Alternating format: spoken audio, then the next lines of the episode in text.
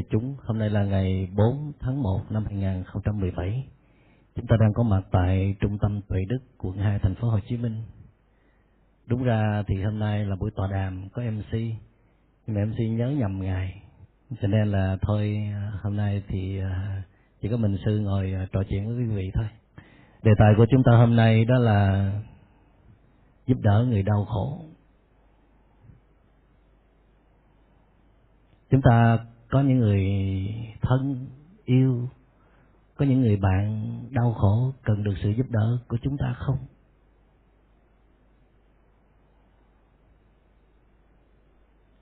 Hoặc là hỏi kỹ hơn một chút là chúng ta đang có những người bạn, những người thân đang đau khổ và cần sự giúp đỡ mà chưa phải là chúng ta hay không?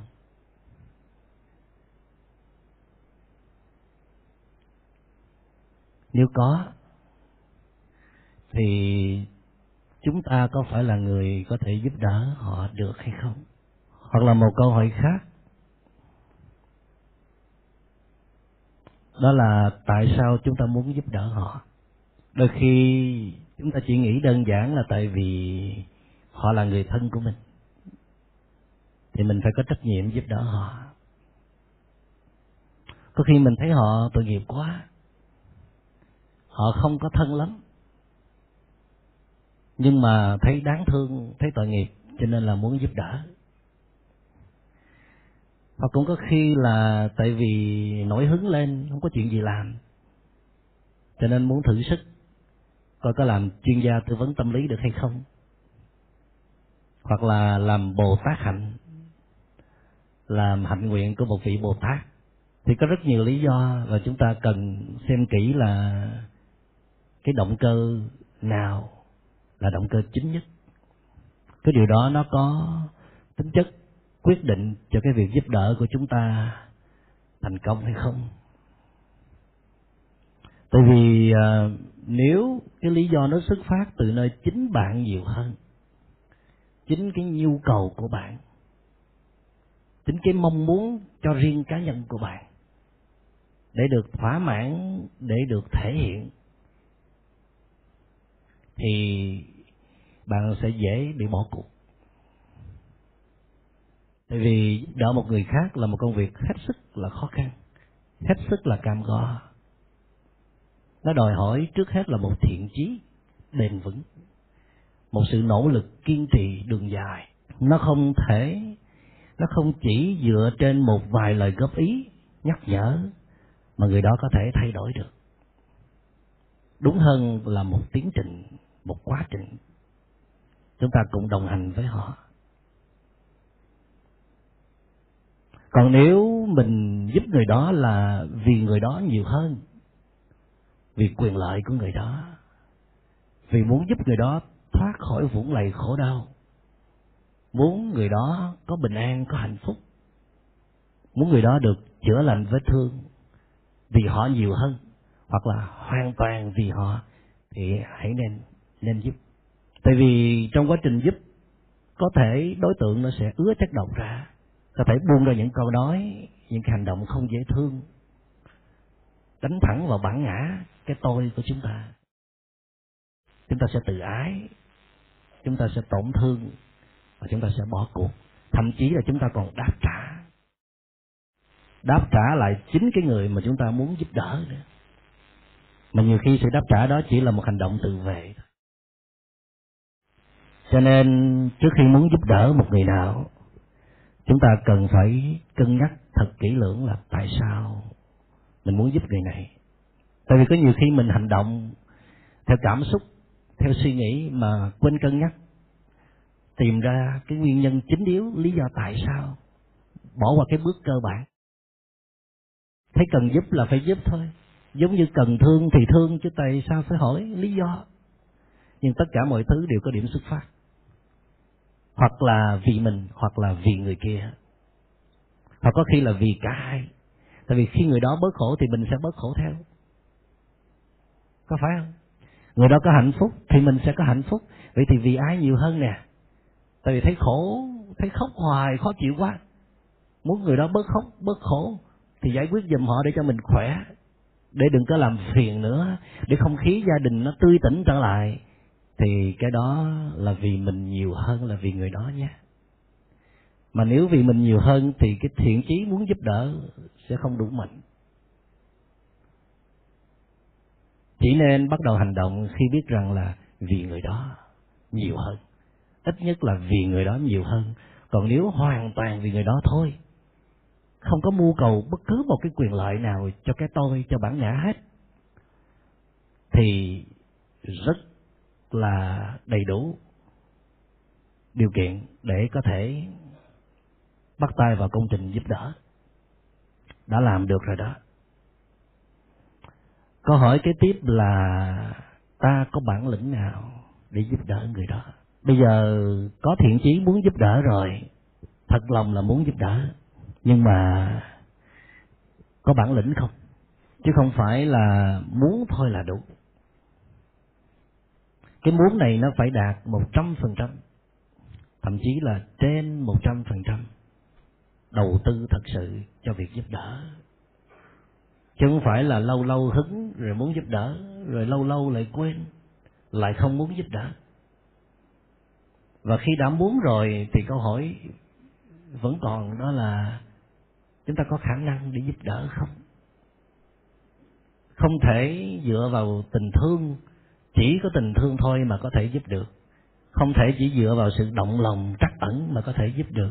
Nó đòi hỏi một khả năng rất là lớn, khả năng cứu hộ, khả năng thoa dịu, khả năng chữa lành, khả năng thấu hiểu, khả năng lắng nghe, khả năng đưa ra những giải pháp hợp lý và tích cực để giúp bên kia thay đổi. Chắc là quý vị có biết câu chuyện à, tôi có ghi trong cái cuốn Hiểu về Trái Tim, câu chuyện Cứu Con Cò.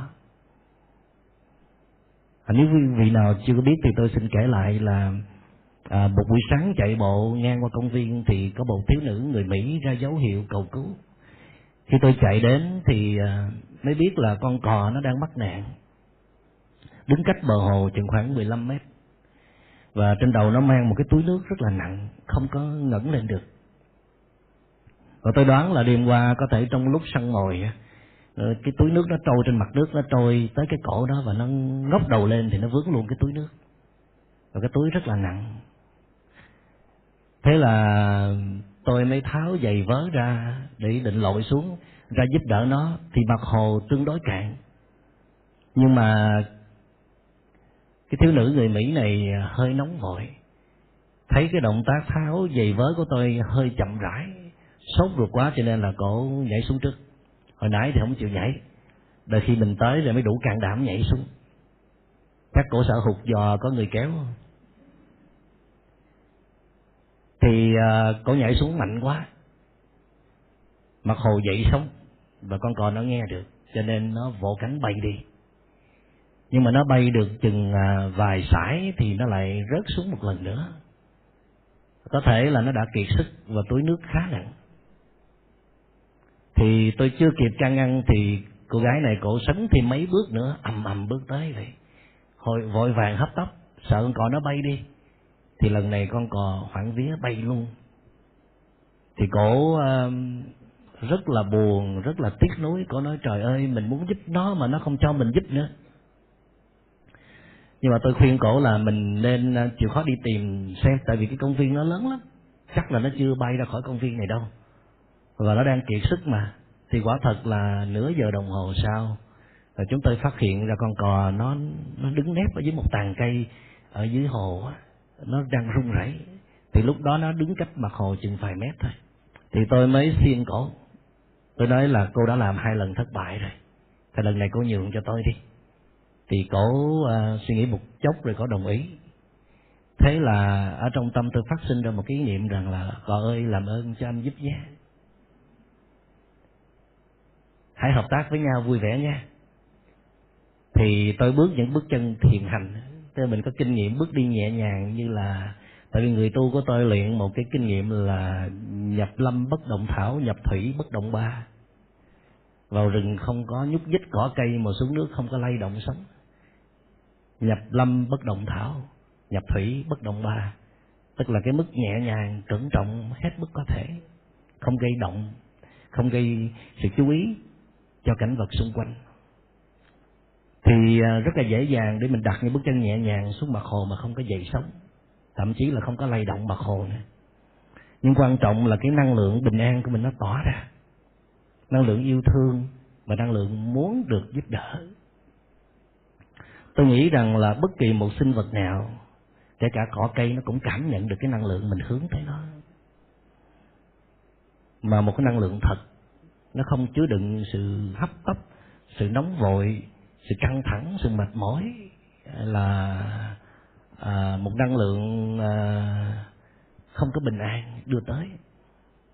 Thì à, rất là may, rất là vui là bước ra độ chừng mười bước thì tới chỗ con cò.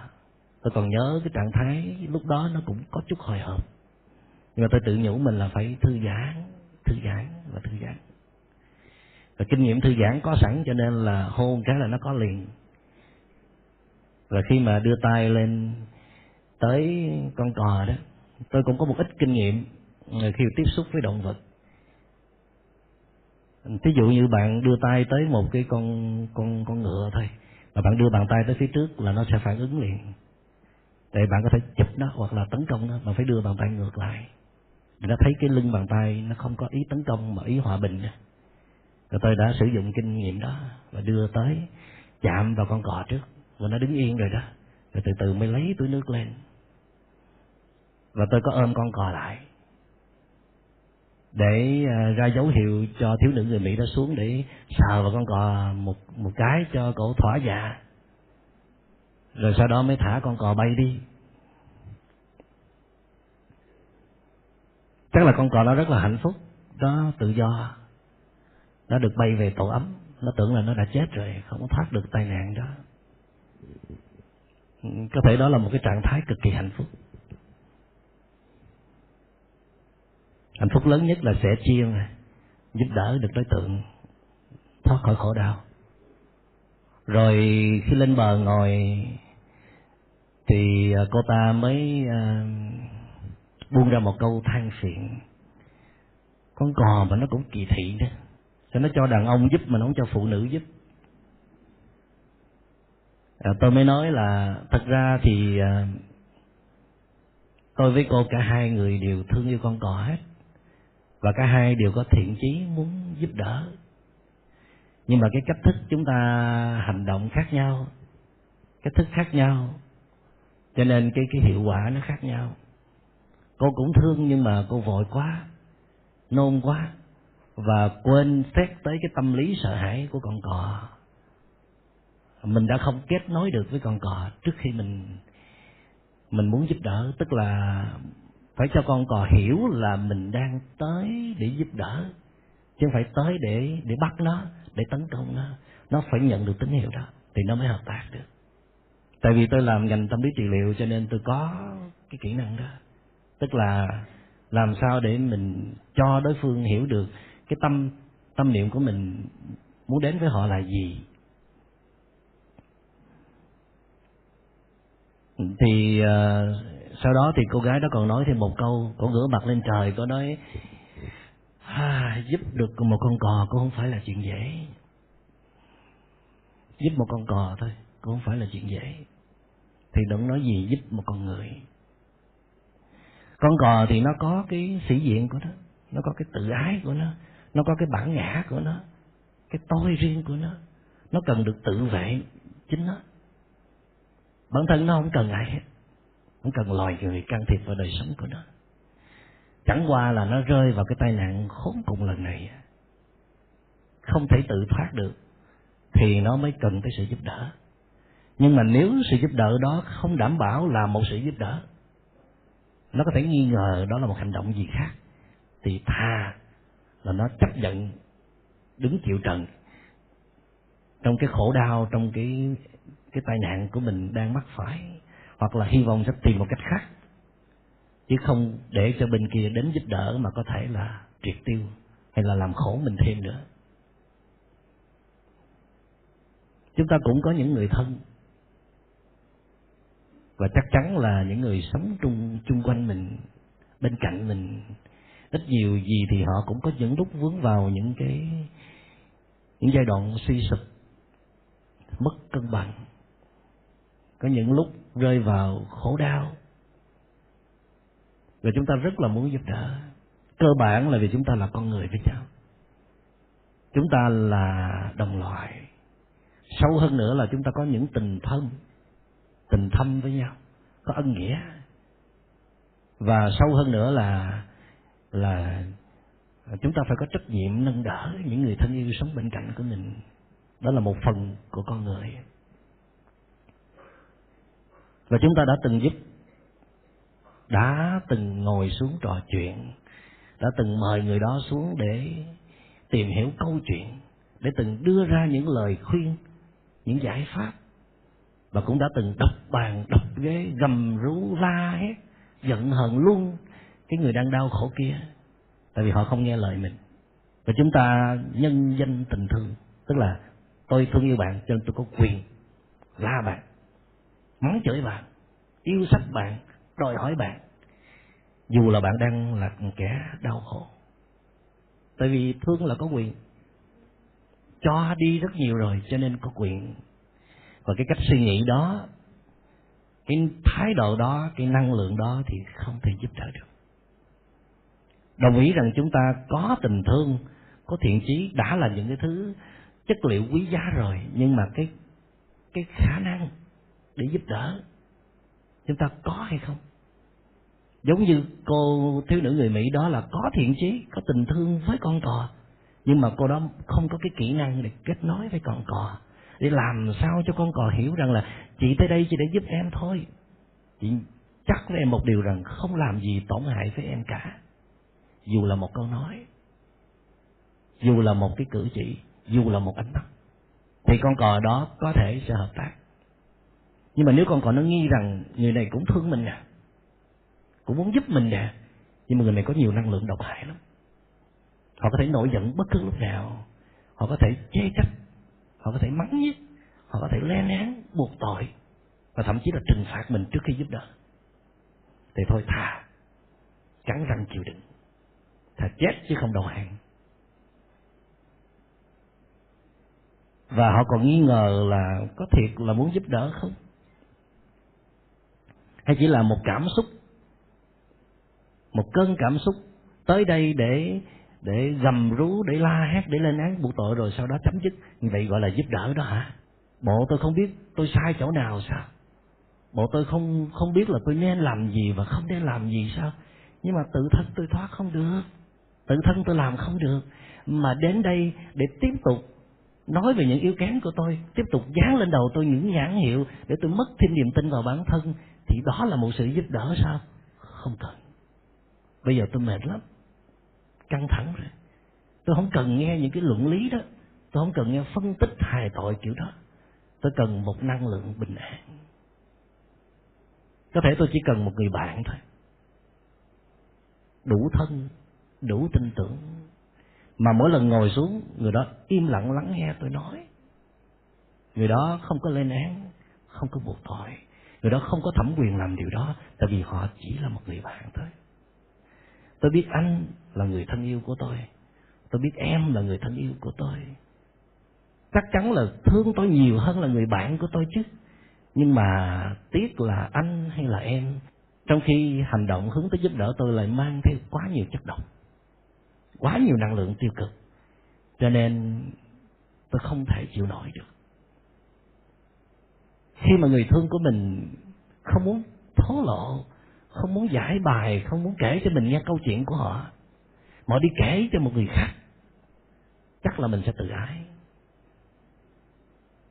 Mình nghĩ rằng người đó không còn kính trọng, không còn tin tưởng mình nữa, hoặc là người đó thương yêu người kia hơn thương yêu mình, cho nên đã hành động như vậy. Nhưng mà chưa chắc là như vậy, có thể chỉ đơn giản là họ chỉ cần một người bạn để tâm tình, một cái người mà không có đủ thẩm quyền để lên án buộc tội họ nữa, hoặc là đưa ra một lời khuyên, đơn giản chỉ là một lời khuyên, không mang tính chất áp đặt, phải thế này hay là thế kia.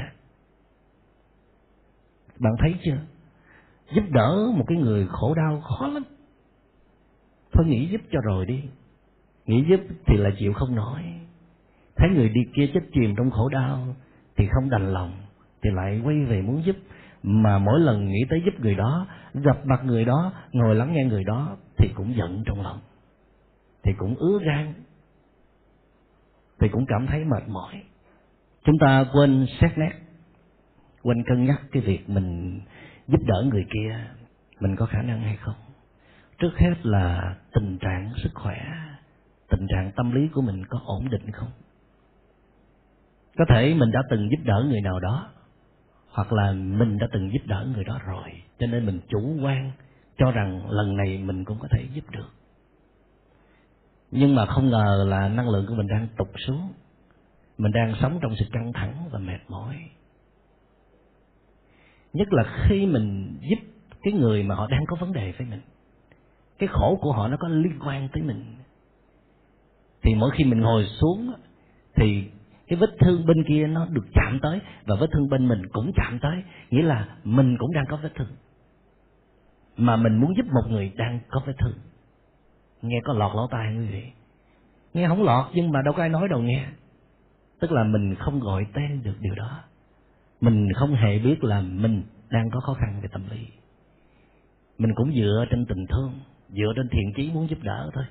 Nhưng mà nếu quý vị gặp một chuyên gia tư vấn tâm lý, một vị thầy tâm linh, họ sẽ cho bạn lời khuyên là khoan đã.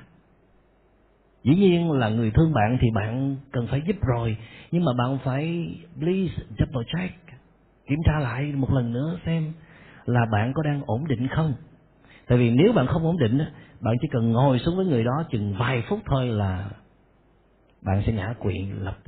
Bạn sẽ bạn sẽ mất thiện chí muốn giúp đỡ, bạn sẽ bị cái chất độc của người kia tràn vào tâm thức bạn, làm bạn nổi khùng nổi điên lên, và thậm chí là bạn sẽ tấn công ngược lại người kia nữa, đổ vỡ hết.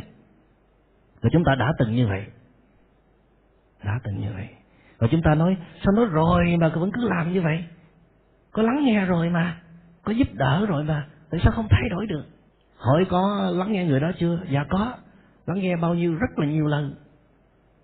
Nhưng mà chúng ta không xét tới cái phẩm chất của mỗi buổi ngồi xuống như thế nào, không xét tới cái năng lực của chúng ta tại thời điểm đó như thế nào. Cho nên là dù bạn muốn giúp người đó thật sự, mà nếu thấy năng lượng mình chưa ổn định thì khoan giúp đỡ, tạm thời đừng có động tới người đó, đừng có làm gì đối với người đó hết. Chúng ta gọi là nothing to do, không làm gì, cũng là một dạng giúp đỡ. Xin quý vị nhớ cho dùm, và tôi cũng vẫn thường sử dụng cái phương pháp này, cái bước này, cái bước là không nên tiếp cận liền, tạm thời ngưng tiếp cận, tạm thời ngưng đưa ra lời khuyên, tạm thời ngưng tương tác, thậm chí như vậy. Tại vì người đó đang không thể lắng nghe bất cứ người nào, bất cứ người nào luôn. Hoặc là người đó đang có thành kiến về mình, đang có vết thương với mình, đang có vấn đề với mình. Nếu một người khác thì người đó có thể lắng nghe được, nhưng mà với mình thì họ phản ứng rất là dữ dội, cho nên đừng có xuất hiện liền. Câu hỏi đặt ra là nếu không phải là mình mà là một người khác có thể giúp đỡ được người đó thoát khỏi khổ đau thì mình có đồng ý không? Mình không phải là người cứu con cò, không trực tiếp cứu con cò, nhưng mà người khác đến giúp mình cứu con cò, miễn làm sao con cò được thoát nạn, được bay về tổ ấm, được tự do là được rồi, thì mình có chịu không? Hay là phải là mình mới được? Tại vì mình là vợ hắn mà, sao hắn đi nhờ người khác? Tại vì mình là chồng của họ mà, tại sao họ đi nhờ người khác? Mình là mẹ của nó, mình là cha của nó mà, tại sao nó đi cầu cứu người khác? Tại sao đi nghe lời ông thầy Minh Niệm mà không nghe lời mình? Phải là mình mới được. Cho nên có nhiều vị tới, thưa thầy, cái câu chuyện con vậy đó, thầy nói cho con biết làm sao để con về con nói lại người đó để người đó thay đổi. Sư nói rằng con ơi, không thể được. Tại vì cái lời nói từ sư ra nó khác lời nói từ con ra. Không phải là do cái giọng tôi nó êm dịu, hay là giọng tôi nó có kỹ xảo gì trong đó, hay là nó có chất cái chất gây mê gì trong đó, mà lời nói của tôi là lời nói của một người khách quan, thậm chí là lời nói của một người đang có nhiều năng lượng bình an và có tình yêu thương muốn giúp đỡ, hoặc là ít nhất là không có gây hấn gì, không có vấn đề gì, không có vết thương gì đối với người kia hết. Cho nên cái năng lượng truyền tải từ một người không có những vấn đề gì về tâm lý đến một cái người đang có vấn đề về tâm lý thì nó tất nhiên nó phải khác chứ. Bạn có dám là bạn lùi lại một bước để cho người khác giúp đỡ người thương của bạn không? Cái đó cũng xét tới cái tính tự ái của mình rồi đó. Vậy thì khi bạn không thể giúp đỡ được người đó tại thời điểm này, bạn không nên tự ái. Và tự ái bạn chỉ giữ cho một mình bạn giúp người đó thôi. Là bạn đang thương bạn, chứ không phải là bạn đang thương người đó. Còn nếu thương người đó thì bạn phải mở lòng ra, mời một người khác, một người mình tạm gọi là cao tay ấn hơn, một người có nhiều kinh nghiệm hơn, một người có đức hạnh hơn, một người có năng lượng bình an hơn, hay là một người có chuyên môn hơn. Tại vì mình đâu phải là một chuyên gia tư vấn tâm lý đâu quý vị. Mình có thể làm tốt một hai trường hợp, một hai ca thôi, chứ không thể làm tất cả được. Với lại kể cả một chuyên gia tư vấn tâm lý trị liệu quý vị, có lúc họ cũng kiệt sức, họ cũng không thể giải quyết được những cái rác rến ở trong họ, thì huống hồ gì họ giải quyết được những cái rác rến của bệnh nhân, phải không? Cho nên nếu đó là một người có lương tâm, giống như là một bác sĩ, phải chỉ qua bệnh viện khác, chỉ qua bác sĩ khác, chỉ qua một chuyên gia tư vấn tâm lý khác, có thể là sẽ phù hợp hơn để giúp đỡ. Ngay cả khi bạn vẫn đang vững đang ổn mà bạn biết rằng bạn khắc khẩu với người đó, bạn nói là người đó bít lỗ tai lại, thì bạn cũng nên tìm một người nào mà có thể nói chuyện được với người đó, mà đó là những chuyên gia, những người có nhiều kinh nghiệm. Bạn dám làm như vậy không? Dù bạn không làm gì để giúp đỡ người đó mà bạn nhờ một người khác để giúp đỡ, thì bạn vẫn là người đang giúp đỡ người đó, vẫn được tính vào cái công trình giúp đỡ người thân yêu của mình. Mà không nhất thiết phải là bạn. Bạn có thể xuất hiện ở đoạn cuối của bộ phim, chứ không nhất thiết phải là nhân vật chính. Và có những trường hợp mình không thể gặp liền để nói cho người đó biết người đó bị cái gì, tại vì nói ra là người đó bật ngửa liền. Người đó họ đang rất là yếu, họ đang đồng nhất toàn bộ con người của họ với cái yếu kém, những cái lầm lỡ của họ, hay là cái vết thương của họ. Và bây giờ mình tới mình tô đậm thêm lần nữa nữa. Anh là con người như vậy, anh có thấy không? Thấy thói hư tật xấu của anh không? Anh công nhận với tôi đi. Hay là em là một cái kẻ như vậy đó, em có thừa nhận không? Thì người đó chỉ có chìm nhiễm xuống thôi. Khi mình xuất hiện trước người đó thì tinh thần mình phải rất là phấn chấn, rất là bình an, và đến để nâng đỡ, ít nhất là thoa dịu, chỉ làm cho cái thương nó nó êm dịu trở lại. Còn bước kế tiếp là làm cho người đó có niềm tin vào bản thân của họ trở lại, bằng cách là khơi dậy những giá trị tốt đẹp trong lòng người đó. Khi tư vấn với một người đang gặp khổ đau, họ đang đồng nhất họ với một vài cái à, thói hư tật xấu, một vài cái năng lượng tiêu cực, thì tôi nói con đâu chỉ là như vậy đâu. Và tốt nhất là tôi rủ người đó đi thiền hành với tôi. Nếu được thì cùng ngồi thiền, cùng ăn cơm trong im lặng, cùng ngồi uống trà, cho người đó tĩnh tâm xuống. Hoặc là khi họ đến trung tâm của chúng tôi thì tôi chưa tiếp cận liền. Tôi để người đó được tiếp xúc với đại chúng trước, sinh hoạt, thiền tập chung với đại chúng. Hoặc chỉ đơn giản là người đó được trở về với cái nơi của mình có nhiều thiên nhiên để họ kết nối, để họ tìm một ít sự cân bằng từ chính họ trước đã. Và tôi là chỉ là cái phần tiếp theo thôi. Và khi gặp thì có khi có những trường hợp là tôi chỉ thẳng cái yếu kém của người đó, gọi đúng tên người đó đang bị cái gì, trong khi người đó đang rất là mơ hồ không biết là mình bị cái gì. Nhưng mà có những trường hợp tôi biết nếu mình nói như vậy là người đó sẽ sụp luôn á, không ngóc đầu dậy nổi. Cho nên là tôi phải nói theo một cái hướng khác, nói lên những cái giá trị tốt đẹp trong người đó, trong mắt tôi thấy mà người đó đã quên đi. Khơi dậy niềm tự tin bằng cách là nói cho người đó biết người đó có những ưu điểm nào, và tìm cách nuôi dưỡng cái ưu, ưu điểm đó. Bạn là một người đang kiệt sức, mà một người đang kiệt sức thì không tự chữa trị vết thương của mình được. Thay vào đó bạn làm cho người đó hồi phục năng lượng trở lại, lờ đi cái khuyết điểm, lờ đi cái vết thương, quay trở về để để kết nối với những điều kiện hạnh phúc mà mình đang có, kết nối với những cái cái tố chất quý giá trong người mình đang có, rồi mới quay trở về xử lý cái vết thương của mình.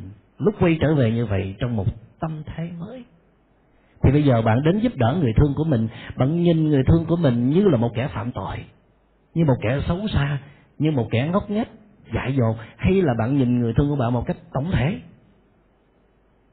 Chính trong mắt bạn, bạn phải tin một cách sâu sắc rằng là yếu kém này chỉ là một phần của con thôi. Mẹ vẫn tin rằng con còn rất nhiều giá trị tốt đẹp. Và ánh mắt mình nó phải ứa ra điều đó, lời nói cử chỉ mình phải ứa ra cái niềm tin đó.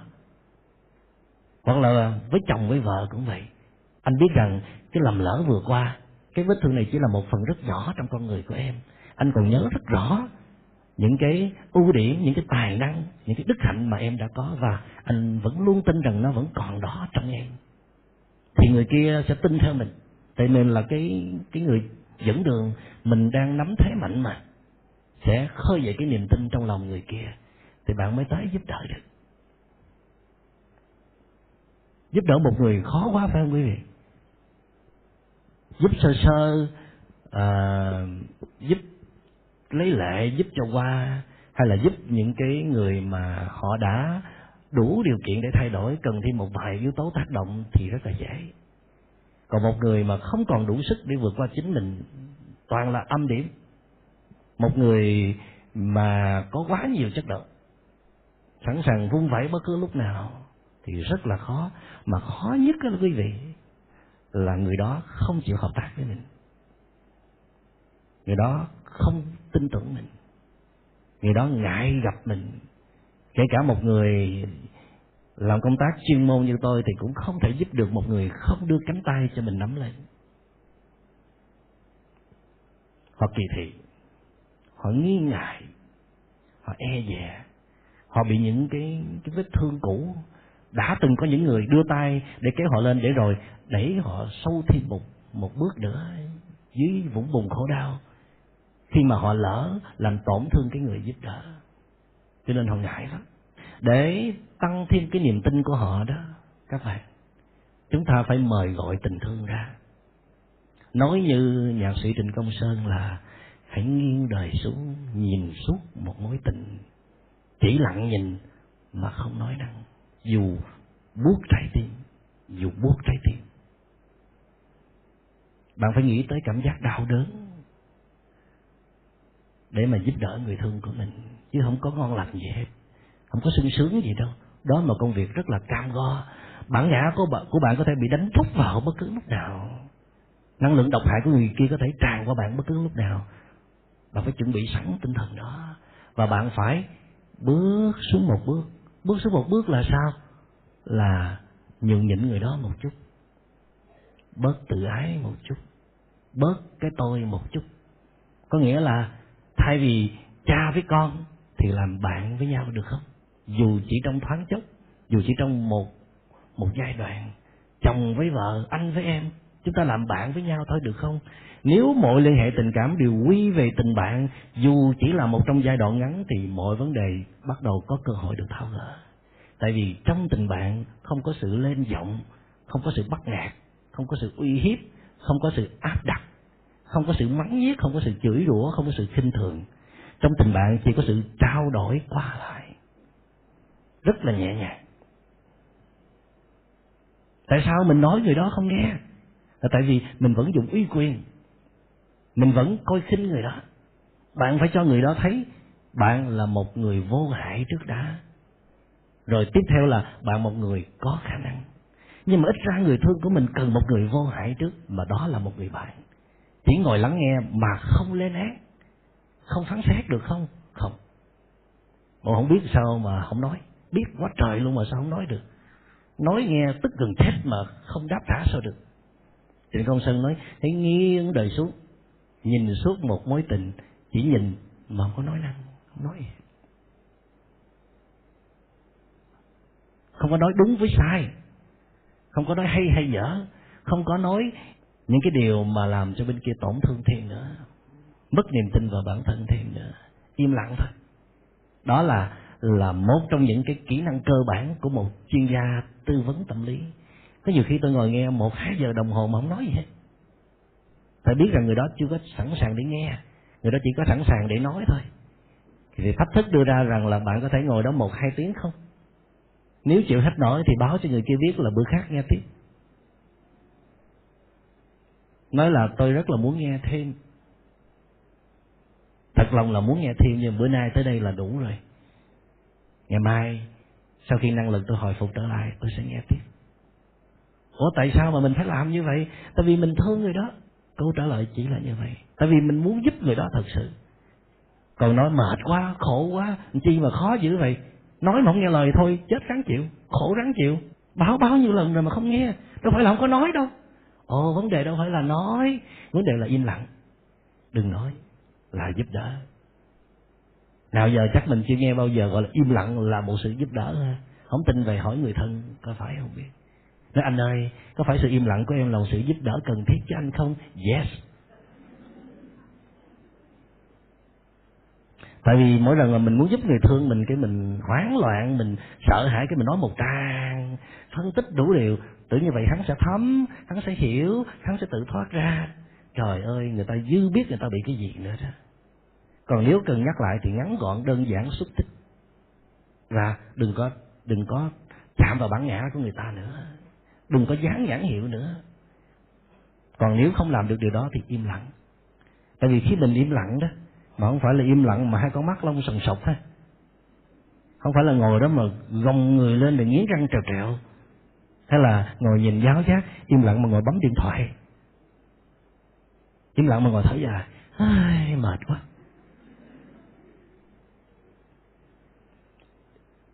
Im lặng với tất cả lòng thành khẩn. Tôi muốn giúp em. Thấy thương quá, thấy tội nghiệp quá, hiểu lầm nhiều quá, mắc vào nhiều tri giác sai lầm quá. Tất nhiên đó là tiếng nói trong lòng mình chứ không phải là mình nói ra. Và khi mà bạn đạt tới một trình độ rằng là vượt ra khỏi cái tôi của mình, cái bản ngã của mình, để đóng vai một người cứu hộ, một người giúp đỡ, thì tự dưng bạn sẽ có một cái hành động cao thượng, hành động bao dung, hành động sẵn sàng ngồi đó để lắng nghe người kia trút hết những cái rác rến vào bạn. Dĩ nhiên là bạn phải có một sự thực tập nào đó để bạn duy trì được phong độ từ đầu tới đuôi mà không có suy sụp. Đối với tôi thì tôi là người hành thiền, cho nên lúc nào cũng quan sát hơi thở, quan sát cảm xúc, quan sát phản ứng của mình. Phải nhớ thả lỏng, lắng nghe, tự nhắc nhở mình nghe mà không phán xét, không phản ứng. Và xã hội bây giờ mọi người sống trong sự vội vàng, quá nhiều áp lực. Ai cũng có nhu cầu được được giúp đỡ về tâm lý, được cân bằng. Tại vì họ không tự cân bằng được. Có nhiều khi bạn biết không? Họ không biết họ có vấn đề. Họ không biết họ đang mất cân bằng. Thậm chí là không biết họ đang bị trầm cảm. Cái khó là làm sao bạn nói cho họ biết điều đó. Mà nhiều khi không phải là nói nữa. Cái khó làm sao để bạn giúp họ nhận ra họ đang bị cái gì. Khi họ biết họ bị cái gì, họ muốn giúp đỡ, rồi bạn có khả năng giúp đỡ, thì sự giúp đỡ mới xảy ra được. Hiệu ứng mới bắt đầu xảy ra. Còn nếu họ không biết họ bị cái gì, họ không cần sự giúp đỡ, bạn không có khả năng giúp đỡ, thì không thể có sự giúp đỡ xảy ra. Cho nên bạn còn phải có một kỹ năng nữa là làm cho họ tỉnh thức để nhận ra họ bị cái gì nữa đó. Và cái quá trình giúp đỡ như vậy đó, nó là một cái, cái quá trình dài hạn. Không thể một buổi ngồi xuống mà giải quyết được. Không thể nói ba lần thôi nhé được. Không thể nói là đã nói mấy tháng trời rồi mà có thay đổi được gì đâu. Nó là một cái, cái, một cái hiệu ứng xảy ra, nó phải hội tụ rất rất nhiều điều kiện. Phải cho họ tích góp thêm một số điều kiện. Họ suy gẫm thêm, thấm thía thêm. Rồi thậm chí là họ phải phải thăng trầm thêm một chút nữa thì họ mới ngộ ra được vấn đề. Và tôi vẫn thường nói rằng dù bạn chưa giúp đỡ người đó thay đổi được thì bạn cũng đã đóng góp vào sự thay đổi đó rồi. Và đừng bao giờ tin rằng bạn là người có thể thay đổi được họ. Đừng bao giờ như vậy. Tôi chưa bao giờ nghĩ rằng là mình thay đổi được ai cả. Không phải là một sự khiêm nhường, mà là một sự thật. Khi người nào đó nói là thưa sư, thưa thầy, nhờ sư, nhờ thầy mà cuộc đời con nó thay đổi, con đọc cái cuốn sách đó, con nghe bài giảng đó, con nghe sự tư vấn đó, con được sự chỉ dẫn đó mà con đã thay đổi, thì tôi cũng gật đầu vui vẻ, nhưng mà tôi vẫn hiểu rằng là người đó đã tích góp rất nhiều điều kiện để thay đổi. Điều kiện thay đổi đã sẵn sàng rồi, và tôi chỉ đóng góp thêm một vài điều kiện nữa thôi. Và khi một người nói rằng là sao thầy tư vấn con, con không thấy không thay đổi được gì hết rồi, con đã áp dụng phương pháp của thầy rồi mà sao nó không có work gì hết rồi, thì tôi cũng không có có sờn lòng. Và tôi tin rằng tôi chỉ là một cái người đóng góp vào những nhân viên đầu tiên. Họ còn phải tích góp thêm một số nhân viên nữa, điều kiện nữa, thì sự thay đổi mới xảy ra được. Vậy thì khi bạn đã giúp con bạn từ năm này qua năm khác mà nó không thay đổi được đó, bạn đừng có bỏ cuộc. Đó là công trình của bạn, bạn đang xây đắp. Đó là chứng tích của tình thương yêu của bạn. Kiên nhẫn là chứng tích của sự thương yêu, không có sự chùng bước. Khi nào bạn kiệt sức thì bạn tạm thời dừng lại để lấy lại phong độ, để nạp năng lượng đủ rồi bạn lại tiếp tục cuộc chiến đó. Khi bạn chiến thắng được, khi bạn đã làm được tròn sứ mệnh của mình, bạn sẽ thấy hạnh phúc vô cùng.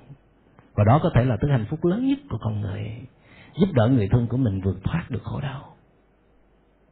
Giờ phút nào mà người thương mình vẫn còn chìm đắm trong khổ đau thì mình không thể nào hạnh phúc được.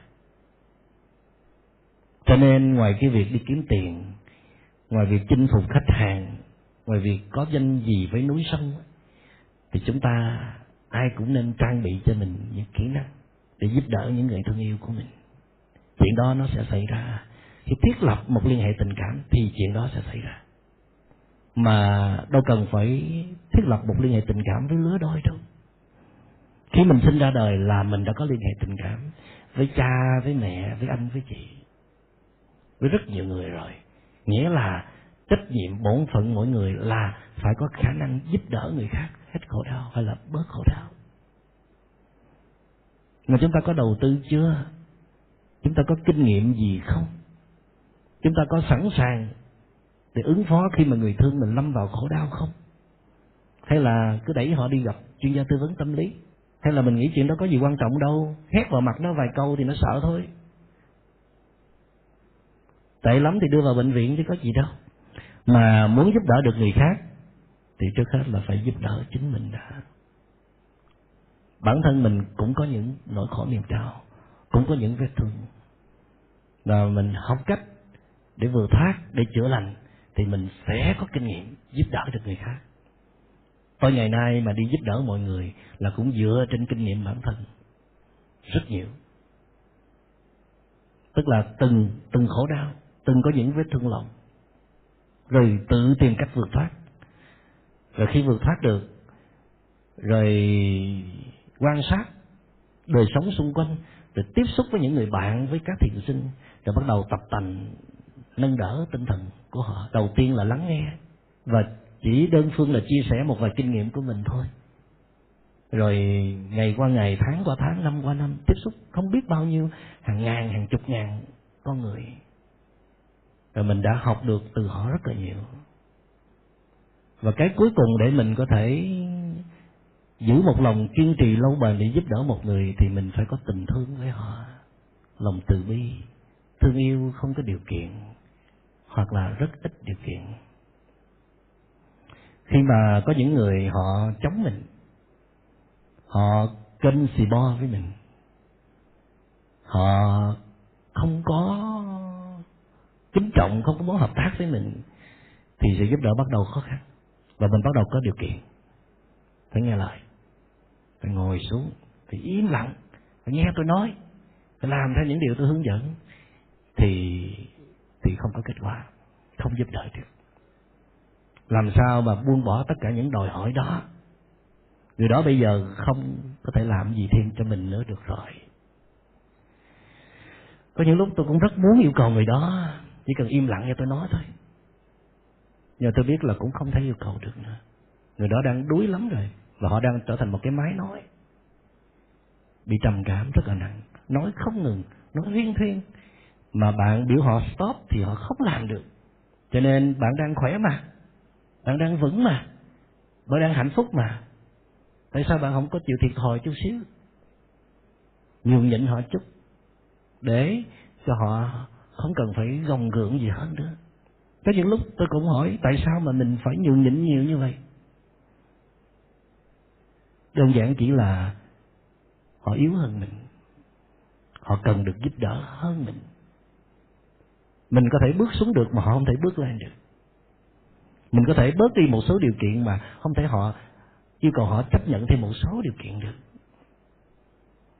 Tôi nghĩ rằng tôi không phải là một vị thầy tâm linh giỏi đâu. Tôi thật sự mà nói như vậy. Tôi đã từng gặp những vị thầy tâm linh rất rất giỏi, có nhiều năng lực rất là lớn. Ở trên con đường chứng đắc thì tôi cũng chưa có đi xa gì lắm đâu. Nhưng mà tôi nghĩ cái may mắn trong cuộc đời của tôi là từ nhỏ tới lớn tôi có sẵn một cái trái tim hồn hậu, rất nhiều yêu thương, luôn luôn quan tâm tới cảm xúc, suy nghĩ của người khác. Cho nên điều đó đã giúp tôi đi rất là tốt khi bước vào vai trò của một người tư vấn tâm lý. Và tôi có cái khả năng tưởng tượng rất là tốt. Mặc dù sau này tôi nhờ thêm cái năng lực của thiền định để tôi có thể cảm thụ được người đó đang nghĩ cái gì. Nhưng mà ngay từ nhỏ tôi có khả năng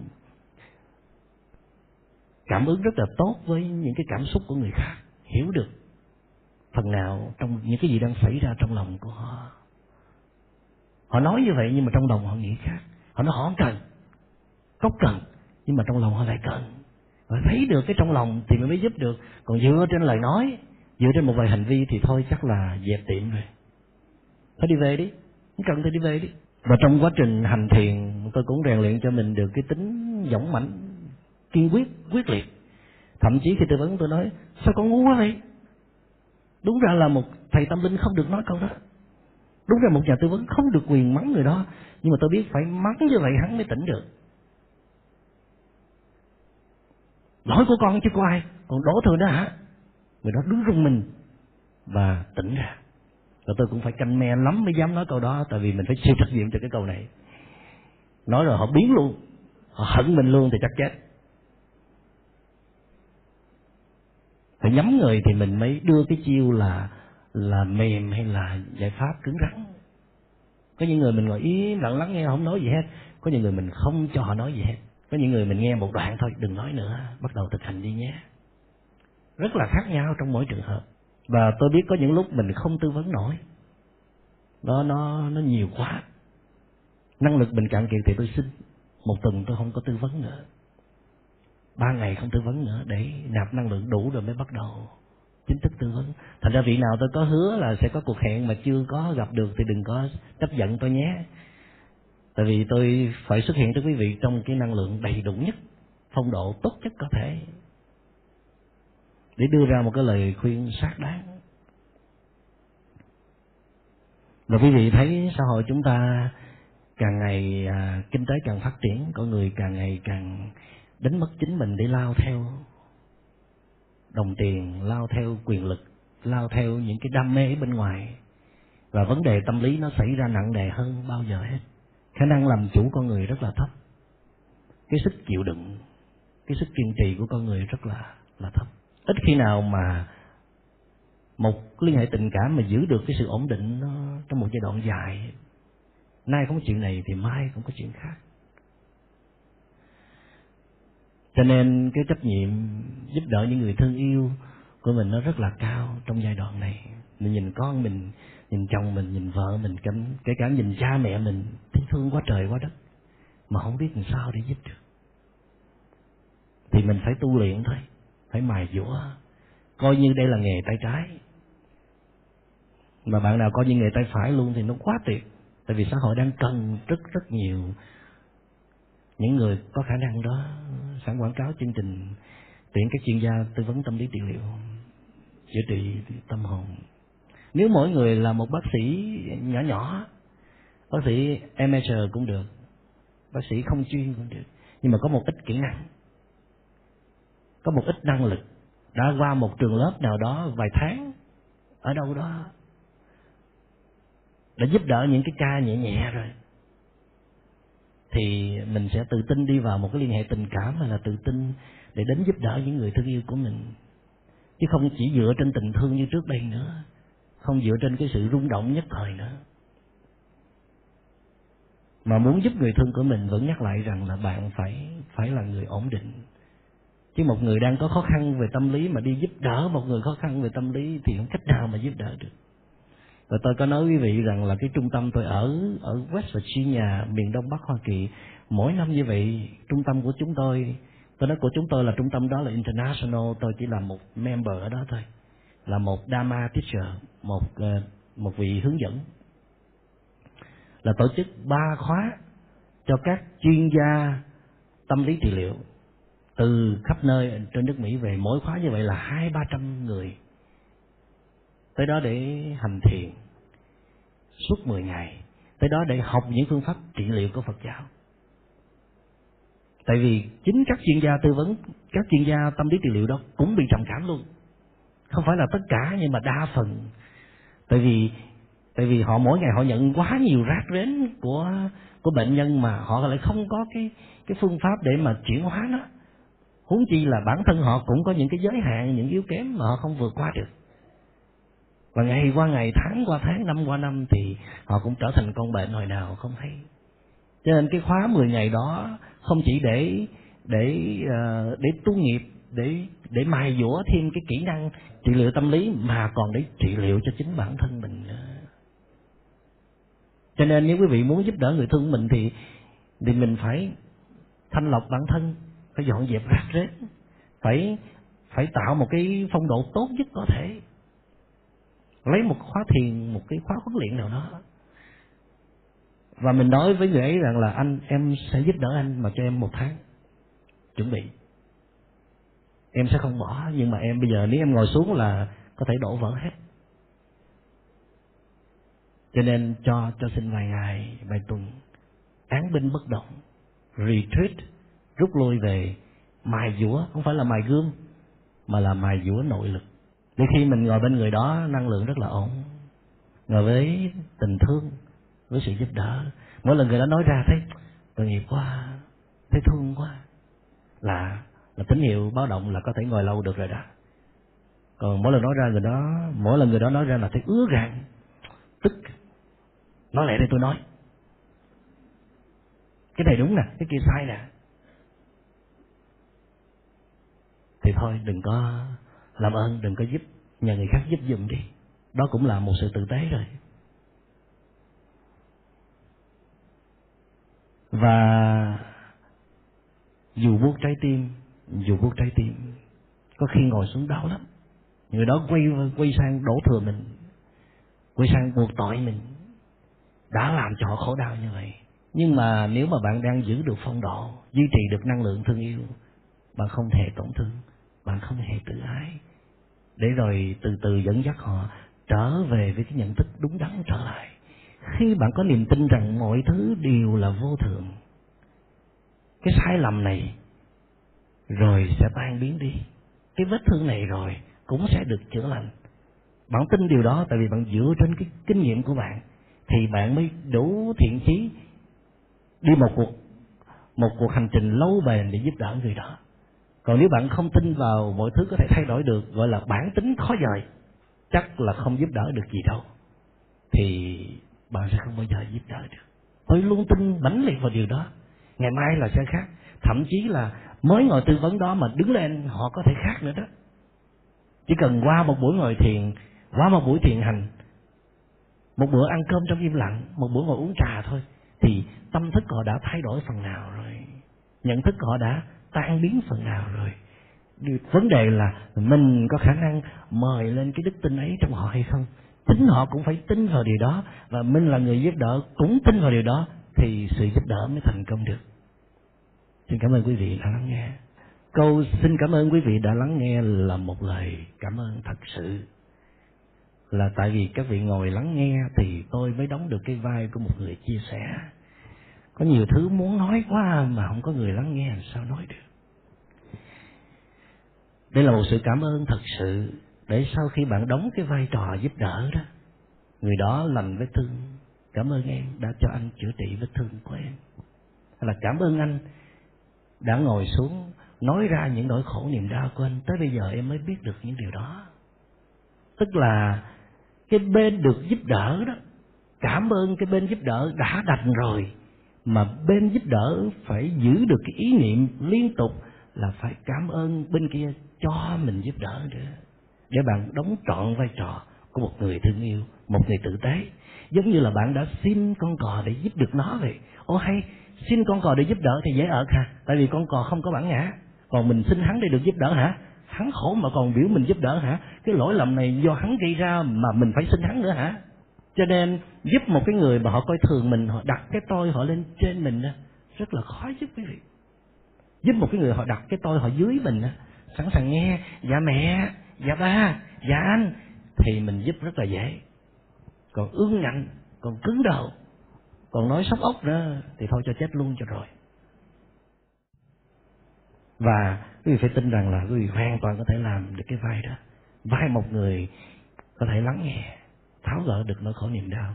Và tôi rất là à, ấp ủ cái mong muốn được viết cái cuốn sách giúp người đau khổ, và sẽ chia sẻ rất là kỹ từ cái nội dung nãy giờ chia sẻ với quý vị, để rồi quý vị có thêm một cái hành trang, ít nhất là đứng về mặt lý thuyết các vị biết mình đi đúng đường hay không. Rồi kinh nghiệm thì chắc chắn là quý vị phải phải mài dũa thêm rất là nhiều. Một lần nữa xin cảm ơn quý vị đã lắng nghe. Dạ, thưa kính thưa tư và đại chúng, có pháp danh của con là Hiếu Ngọc. Thì qua cái đề tài là giúp đỡ những người đang đau khổ, thì con là một người mẹ mà có những có người con con gái mà đang ở tuổi mà khoảng hai mươi á sư, rồi cũng có những cái gia dắt mà đau khổ như về tình cảm đâu đó sư. Rồi nhưng mà thì con cũng muốn giúp đỡ, nhưng mà con cũng nói chung là con cũng rồi ngay cả bản thân con thì con nghĩ con cũng có nhiều vấn đề mà cũng phải cần được giúp đỡ nữa, tại vì nói chung có những cái tổn thương về từ hồi trẻ, về từ gia đình nữa, thì mình cũng có nhiều tổn thương. Thì qua những cái hồi nãy sư có chia sẻ là con nghĩ là con cũng chưa có đủ đủ đủ khả năng, với cái năng lực con cũng yếu kém, chưa có cái năng lượng bình an, nó cũng chưa mạnh. Thì con cũng muốn nhờ sư giúp đỡ con để con có thể, hoặc là nhờ sư giúp đỡ cho con của con có để nó nhận thức rõ hơn vấn đề là cũng như là của người trẻ. Con chị có đây không? Có đây hả? Thì chắc là bạn này nãy giờ cũng nghe sư nói rồi. Nếu bạn này thấy những điều sư nói là có lý, thấm được vào bạn, thì bạn sẽ liên lạc với sư để có một cái buổi tư vấn riêng để sư hướng dẫn thêm. Và chị cũng vậy, chị cũng cần có một buổi riêng để gặp sư. Thì chị cũng đã nhận thức đúng rồi đó. À, nếu mình thấy mình chưa đủ vững thì mình đừng có dồn vào cái công việc, dồn hết tâm lực vào cái việc giúp đỡ nữa. Chỉ giúp trong trường hợp, trong khả năng có thể. Mình cũng dõi mắt theo người đó, cũng quan tâm. Nhưng mà nếu người đó có làm được, nếu mình có thể làm được cái việc gì mà giúp người đó một cách mà không gây tổn hại tới người đó, trong khả năng có thể của mình thì mình cứ giúp. Còn nếu biết rằng nó nằm ngoài khả năng và người đó chưa có đồng ý cho mình giúp, thì mình phải nhờ tới một người khác giỏi hơn, có kinh nghiệm hơn. Thì cái việc mà chị cầu cứu tới một người làm công tác như sư thì sư nghĩ là hợp lý rồi. À, nhưng mà chị phải biết rằng là thầy thuốc có hợp với người bệnh nhân hay không nữa. À, nếu mà hai bên đã chấp nhận lẫn nhau cần có sự giúp đỡ, thì nó cần tới một cái điều kiện đang khó bây giờ là cần một môi trường. Phải có môi trường đó mà sư ở trong đó, và chị hay là bạn đó ở trong đó nữa, thì sự giúp đỡ là tốt nhất có thể. Tuy nhiên nếu mà chưa làm được như vậy thì sư cũng sẽ tìm cái cách để mà hướng dẫn từ xa như thế nào đó. Vậy dạ. Sư chưa có cho con cái, cái hẹn được hả sư? À, thì sư sẽ cho, nhưng mà không có nói trên này được. Lát nữa chị gặp trợ giả của sư là sư chú đó đó, thì sẽ sắp xếp cho chị. Tức là chị ghi xuống rồi, rồi sẽ báo cho chị cái lịch sau. Dạ, con cảm ơn, dạ. Xin cảm tạ sư. Dạ, con xin kính chào sư ạ. À. Dạ, con xin kính chào đại chúng. Dạ, con xin uh, có cái thắc mắc nhỏ nhỏ con xin hỏi sư. Thì giống như bên cạnh con thì cũng còn nhiều người đau khổ, nhưng mà con cũng cũng chưa chắc gì con hơn người ta. Nhưng mà người giống người ta thiếu cái đó, thì cái đó con đã có rồi. mà con thiếu cái này thì người kia nó dư. Thành ra hai cái bên con nghĩ trên đời này kiếm người hoàn hảo không có, có sự tu tập của mình sẽ hoàn hảo hơn. Giống như con cũng có đứa em á sư, là em của ông xã con. Giống như em á thì hồi nhỏ lớn sống trong cảnh ba mẹ anh em yêu thương nhau lắm, nếu mà có làm lỗi gì gia đình cũng lắp cho em hết. Nhưng mà đến nay là em lấy vợ hai đứa con trai mà không biết lo gì hết, mà hết đổ nợ lần này tới đổ nợ lần khác. Con là chị dâu của em nhưng mà con thương em giống như là cái, cái đứa con của con. Tại ngày xưa con lấy anh xã con về á, thì em còn xíu à, đi đâu con cũng dắt nó theo giống như con của con. Bây giờ giống như ngày gần đây là con muốn buông nó luôn. Tại vì cái giải quyết khó khăn á, là con cũng chung tay với nó. Nếu mà người khác mà nghe được rất là tức con. Tại vì con giống như con đang xen vô cái chuyện đời tư của em, là khi em lập gia đình á, thì gia đình không chịu. Thì con cũng với ông xã con cũng khuyên, mình đàn ông mình phải có trách nhiệm, mình người ta đã có với mình cái giọt máu của mình rồi, phải cưới, hoàn cảnh nào cũng phải cưới. Thì sau này con cũng có lời khiển trách là tại con với ông xã con mà bé đó về làm dâu, mà em đó về làm dâu mình không có trách được nó sư, tại vì cái tuổi nó nhỏ nó khác, mình lớn rồi nó khác. Thì dạo sau này con thấy cái tâm tự con đâu đi đâu mất tiêu rồi. Nhiều khi điện thoại cho con, con không nghe máy, con thấy con cũng có lỗi, là con biết là em đang khó khăn về kinh tế, con có khả năng con sẽ mượn giùm em hay con giúp giùm em. Mà sao con thấy cái em này giúp hoài thì nó cũng như thế hoài. Mà xin sư cho con được cái lời khuyên để con về con nói em. Con thì khó khăn thứ là con là đi theo đạo Phật từ xưa nay, nhưng mà em chồng con lại đi theo đạo Thiên Chúa. Thì bên đó hắn nghĩ là cứ Chúa là có cái gì là Chúa sẽ đưa tay, còn không có nghĩ cha mẹ anh em mình khổ như thế nào, bao nhiêu năm mình sống chung nhà ruột thịt giúp đỡ mình thế nào, không nghĩ đến sư. Mà hiện giờ con thấy trong lòng con rất là day dứt, con muốn giúp em lắm mà con không có giúp được. Con không biết bây giờ em là giống như người không biết bơi vậy sư, con là người đưa cái phao mà con không đưa. Nếu đưa phao lần này con sẽ đang hại em, thành ra con không dám. Con xin sư cho con lời khuyên ạ. A Di Đà Phật, con cảm ơn sư ạ. À, tình thương của chị là có, nhưng mà nó không có đủ mạnh, nó không có sức mạnh ở trong đó. Nó mang tính chất uh, thương cảm, thương hại và yếu mềm nhiều hơn, bằng cách là mình sẽ chiều theo những cái đòi hỏi của người đó. Yeah, hoặc là um, mình dễ dàng giúp đỡ mà không đưa ra những cái điều kiện ràng buộc để giúp người đó vượt lên chính họ, chỉ giải quyết cái cơn nhất thời mà không tính đường dài. Và suy nghĩ bài tập này nó rất là khó. Thí dụ như mình giúp một đứa em mười mấy hai mươi tuổi, hay là một đứa em trẻ hơn, cái em đó còn nghe lời mình nhiều, nằm trong sự kiểm soát của mình thì nó rất là dễ. Còn ở đây giúp một người đã trưởng thành, đã lập gia đình rồi, mà đề nghị họ đi theo những cái yêu cầu của mình, dù là những yêu cầu đó để giúp đỡ họ thì cũng sẽ rất là khó. Chị phải ý thức một điều rằng là một người người càng lớn lớn tuổi thì càng khó sửa đổi tính tình. Thì ở đây sư chỉ nói với chị rằng là chị đã làm đúng chứ không phải là sai, và chị đã làm rất là tốt. Tuy nhiên là nếu mà chị được hướng dẫn thêm để cách làm của chị nó nó phù hợp hơn á, thì sẽ mang lại cái hiệu quả cao hơn, bằng cách là chị phải tiết chế được cái tình cảm của mình. Thương nhưng mà phải tiết chế cảm xúc, biết là lúc nào nên hành động, lúc nào không, lúc nào tăng, lúc nào giảm. Và khi đưa ra cánh tay đó thì phải tìm cách để giúp cho người đó sử dụng được cái cơ hội này một cách tốt nhất có thể, mà không có rơi vào tình trạng dựa dẫm hay là ỷ lại. Cái đó nó phải phát ra từ cái con người của mình, từ đôi mắt, từ ánh mắt, từ lời nói, từng hành động, từng lời giao kết hẳn hồi. Em phải làm thế này, thế này, thế này thì chị mới giúp. Vậy phải chứng minh cho chị thấy. Và chị chỉ đưa cái phao cho em, giúp đỡ em từng chặng thôi, chứ không có đưa một lượt hết. Vậy phải chứng minh em đang nỗ lực, em đang vượt qua. Còn nếu mà em cho chị thấy rằng em chỉ dựa vào tình cảm của chị để rồi giúp em xong rồi em phải chứng nào tật đấy trở về con người cũ á, thì chị không giúp được. Đó là bước thứ nhất, tức là vẫn giúp nhưng mà tiết chế. Thậm chí là trong giai đoạn này mình không thấy bên kia bật ra một tín hiệu nào có thiện chí muốn thay đổi thì mình tạm thời không giúp, chứ không nghĩa là mình sẽ rút luôn cánh tay đó. Mình vẫn để cánh tay đó nhưng mà chưa đưa ra thôi. Và trong quá trình đó thì mình phải ổn định tâm lý lại, à, mình cũng có ít vết thương trong lòng, tại vì mình bị thành kiến rằng hễ mình giúp thì hắn lại lợi dụng vào cái sự giúp đỡ của mình, cho nên mình ngại, mình e dè. Và một mặt bên kia đó, à, đôi khi mình cũng không thể yêu cầu họ thay đổi được, là tại vì họ kiệt sức, họ không biết cách để thay đổi. Không thể nào mà mình à, mình nói rằng là chị giúp em nhưng em phải làm cái này cái kia được.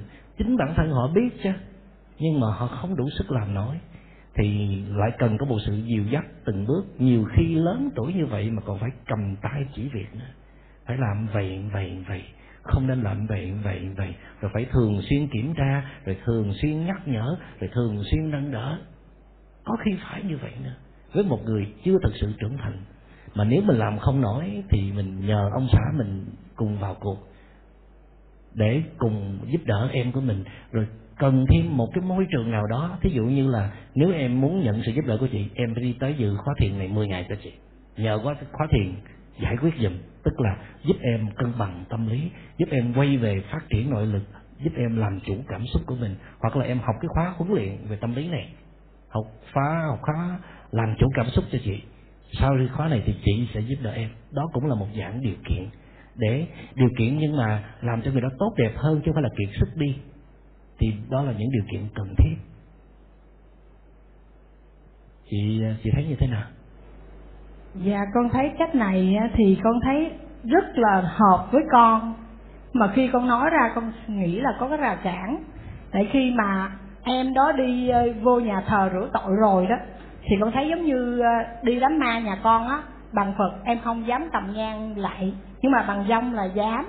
Thì con mới nghĩ là có cái này là giống như em nó đang trên ven về cái đạo Phật với đạo Thiên Chúa, giống như quy y Chúa giờ là không được lại Phật. Rồi con gặp ai con cũng lại, gặp người bình thường con cũng lại, mà em không có hiểu. À, mình cũng không nên ràng buộc em phải từ bỏ cái cái cái đạo hay là cái tác phong, cái cái cái cái, cái uh, hình thức lễ nghi của em. Dạ, vâng. Và mình chỉ nói với em rằng là đi dự một khóa thiền chứ không cần phải lại Phật gì hết, chỉ vào đó học cách ngồi thiền làm chủ cảm kiểm soát bản thân thôi, không nhất thiết là phải lạy Phật hay là đi theo đạo Phật. Giống mình như phải giải thích dạ, thật là kỹ. Dạ, con hiểu ý sư. Giống như là bây giờ giống như nếu mà như thế á, thì trong mắt em á, cái người dạy em á, là không phải quý thầy. Đấy, em đó đang nghĩ về giống như sư cái cái bên con cũng hiểu sao, con thấy đạo nào cũng được, nhưng mà con thấy em không có cách giải thoát. Nhưng mà nếu em không phải là người quá sức cuồng tín á, quá đề cao cái tôn giáo của mình, mà em cần sự giúp đỡ mình hơn á, thì mình vẫn còn cơ hội đặt điều kiện.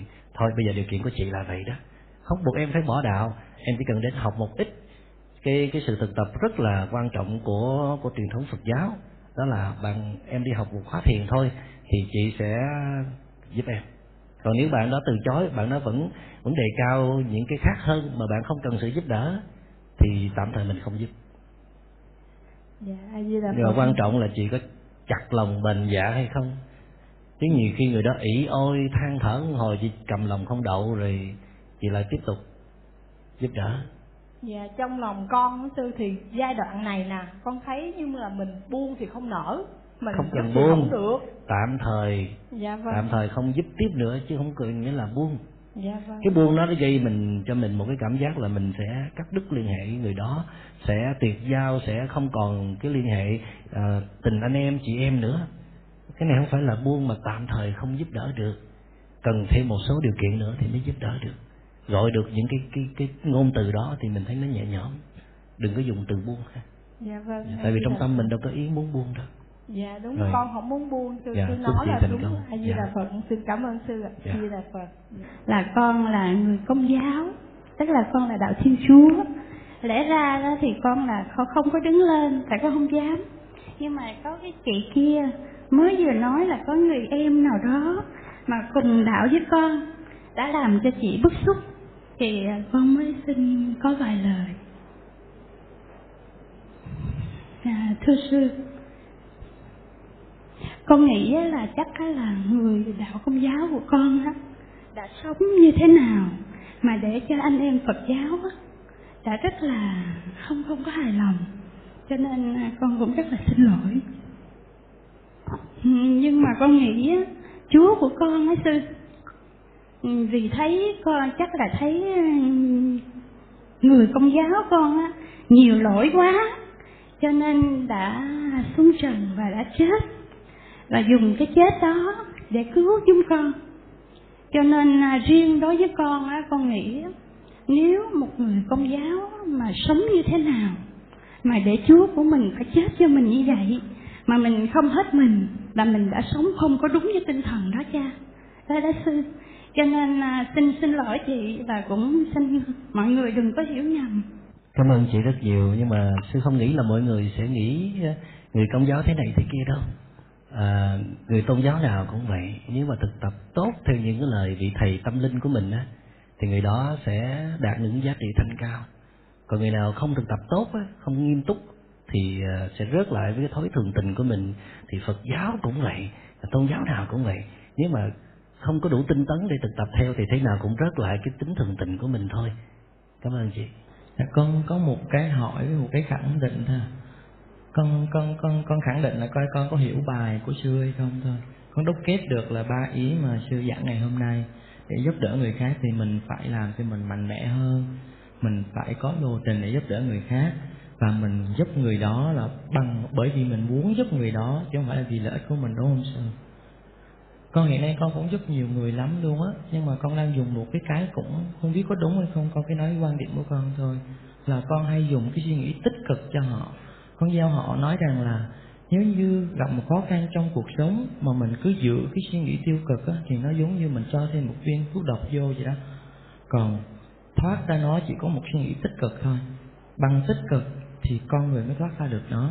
Thì trong mọi hoàn cảnh con đều lôi cái suy nghĩ tích cực vô, và phần lớn con giải quyết thông qua cái việc là nghiệp báo, giống như là hôm nay con phải trả hay quá trả ít. Nếu mà nỗ lực đi thoát ra thì sẽ may mắn hơn, thì cuộc đời nó dài lắm. Thì con phần lớn con dùng như vậy thôi, nó không biết có đúng không trong cái việc uh, con giúp đỡ người khác á. À, suy nghĩ cách đó có thể sử dụng được. À, bạn cứ giữ cái cái ni đó. À, trong ngành tâm lý trị liệu họ khuyến khích chúng ta dùng giải pháp là điều hướng tư tưởng theo hướng tích cực, nhìn mọi thứ một cách tích cực. Tuy nhiên là có một cái giới hạn trong cái cách này đó.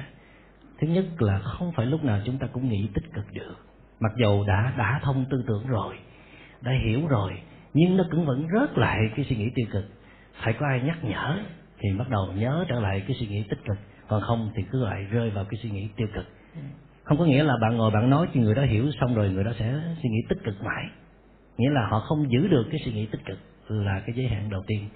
Giới hạn kế tiếp là suy nghĩ tích cực á, nó có một cái giới hạn nữa, đó là nó làm cho bạn không đánh giá đúng cái tình trạng đang xảy ra, tức là rơi vào tình trạng tự kỷ ám thị. Mà ở đây trong phương pháp chữa trị tâm lý của Phật giáo là muốn bạn nhìn nhận một cách trung thực bạn đang bị cái gì, phải gọi đúng tên, nhưng không được đồng nhất toàn bộ con người của bạn với nó. Tại vì nếu mà bạn không biết bạn đang bị trầm cảm á, bạn cố gắng nghĩ bạn không có vấn đề gì hết, hay là chỉ là một thoáng qua trong cái sự sai sót tâm lý nào thôi, thì không cách nào để mà chữa lành cái cái bệnh trầm cảm của bạn được. Tuy nhiên bạn không phải là một người chỉ là bị trầm cảm, bạn còn rất nhiều đức tính khác, và cái cái công tác, cái trách nhiệm của một nhà nhà chữa trị tâm lý, họ sẽ mời giúp bạn mời lên cái niềm tin vào những cái đức tính tốt khác, nhưng không phủ nhận là tôi đang bị cái đó. Thì cái suy nghĩ tích cực có khi thôi, có khi nó làm mờ đi cái tình trạng chúng ta đang bị. Chúng ta cố gắng nghĩ là chúng ta không có bị gì cả, nhưng kỳ thực là chúng ta có bị mà. Nhưng mà phải nhìn nhận một cách đúng và một cách uh, uh, tỉnh thức để nhìn vào nó, mà không bị nhấn chìm và cuốn vào ở trong nó thôi. Tại vì có nhiều người nhìn vào vết thương mình, cái tưởng mình chỉ có làm vậy thôi, thành ra bắt đầu suy nghĩ tiêu cực nó bước ra. Cảm ơn bạn. Cảm ơn bạn. Con muốn hỏi về cái cách giúp đỡ người đang đau khổ, là giúp đỡ ba má con. Ừ, con ở Sài Gòn nhưng mà ba má con đang ở quê, thì có hai người thôi, con với em đều ở đây. Nhưng mà ba má con năm nay đã sáu mươi lăm tuổi rồi, nhưng mà ba con hiện tại lại có niềm vui khác. Thì má con là người lúc nào cũng vun vén cho gia đình hết, cho nên đây cũng là một cú sốc của má nữa, và suốt ngày chỉ biết làm lụng thôi, không có niềm vui nào khác. Và ba má con cũng là Phật tử, trong gia đình Phật tử, mà cái người mà cái niềm vui khác đó cũng ở trong gia đình Phật tử luôn. Thì cái nơi nương nấu của má con từ trước đến giờ chỉ có danh Phật tử với ở chùa thôi, nhưng mà chính cái nơi đó cũng đã gây phiền não cho má con nữa. Thì má con rất là suy nghĩ tiêu cực và em với con đều không có ở bên. Thì có những đêm ba giờ sáng thì má con nói với con thôi má con chết để không có làm gánh nặng cho, cho con với em nữa. Thì uh, bây giờ con con chính con cũng là người đang bị tổn thương bởi cuộc sống, bởi công việc, mọi thứ, mối quan hệ. Thì con thật sự ba con thì thì vẫn không muốn, không lựa chọn được bên nào hết. Thì con không không biết phải làm sao hết rồi. Con nhiều khi con muốn bỏ việc đi về, nhưng mà con nghĩ không giải quyết được gì hết. Thì để làm cách nào để giúp đỡ má con để vượt qua những cái ý nghĩ tiêu cực như vậy? Cảm ơn con. À, con có gia đình riêng chưa? Dạ chưa. Em con?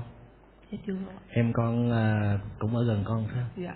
Em con có quan tâm à, ba má con giống như con không? Dạ không, em con một người rất là thẳng tính và có một, nói chung là chỉ khuyên chỉ an ủi má một lần hai lần nhưng mà không có kiên trì để mà đi cùng an ủi với má. Suy nghĩ là con nên thử đi, thử uh, một lần uh, nghỉ nghỉ phép vài tuần hay là ít nhất là một tuần chứ vài ngày không có đủ. Con thử rồi sư nhưng mà không ai nói chuyện với ai hết mà. Chứ thử cách theo cách sư bài nè. Đó là thứ nhất, con phải biết rằng là đây là câu chuyện của người lớn á. Con cũng chỉ giúp được một phần nhỏ, đóng góp vào thôi, chứ con không có đủ sức để thay đổi tình trạng ha. Để cho mình thấy rằng nếu mình không có giúp được, mình không có đau khổ. Cái thứ kế tiếp đó là con chỉ về chơi thôi, nhân dịp Tết á, về chơi và theo sát má, à, nấu nướng rồi dọn dẹp rồi đi chợ đi búa, coi như là cái thở của mình còn trẻ con theo má vậy đó.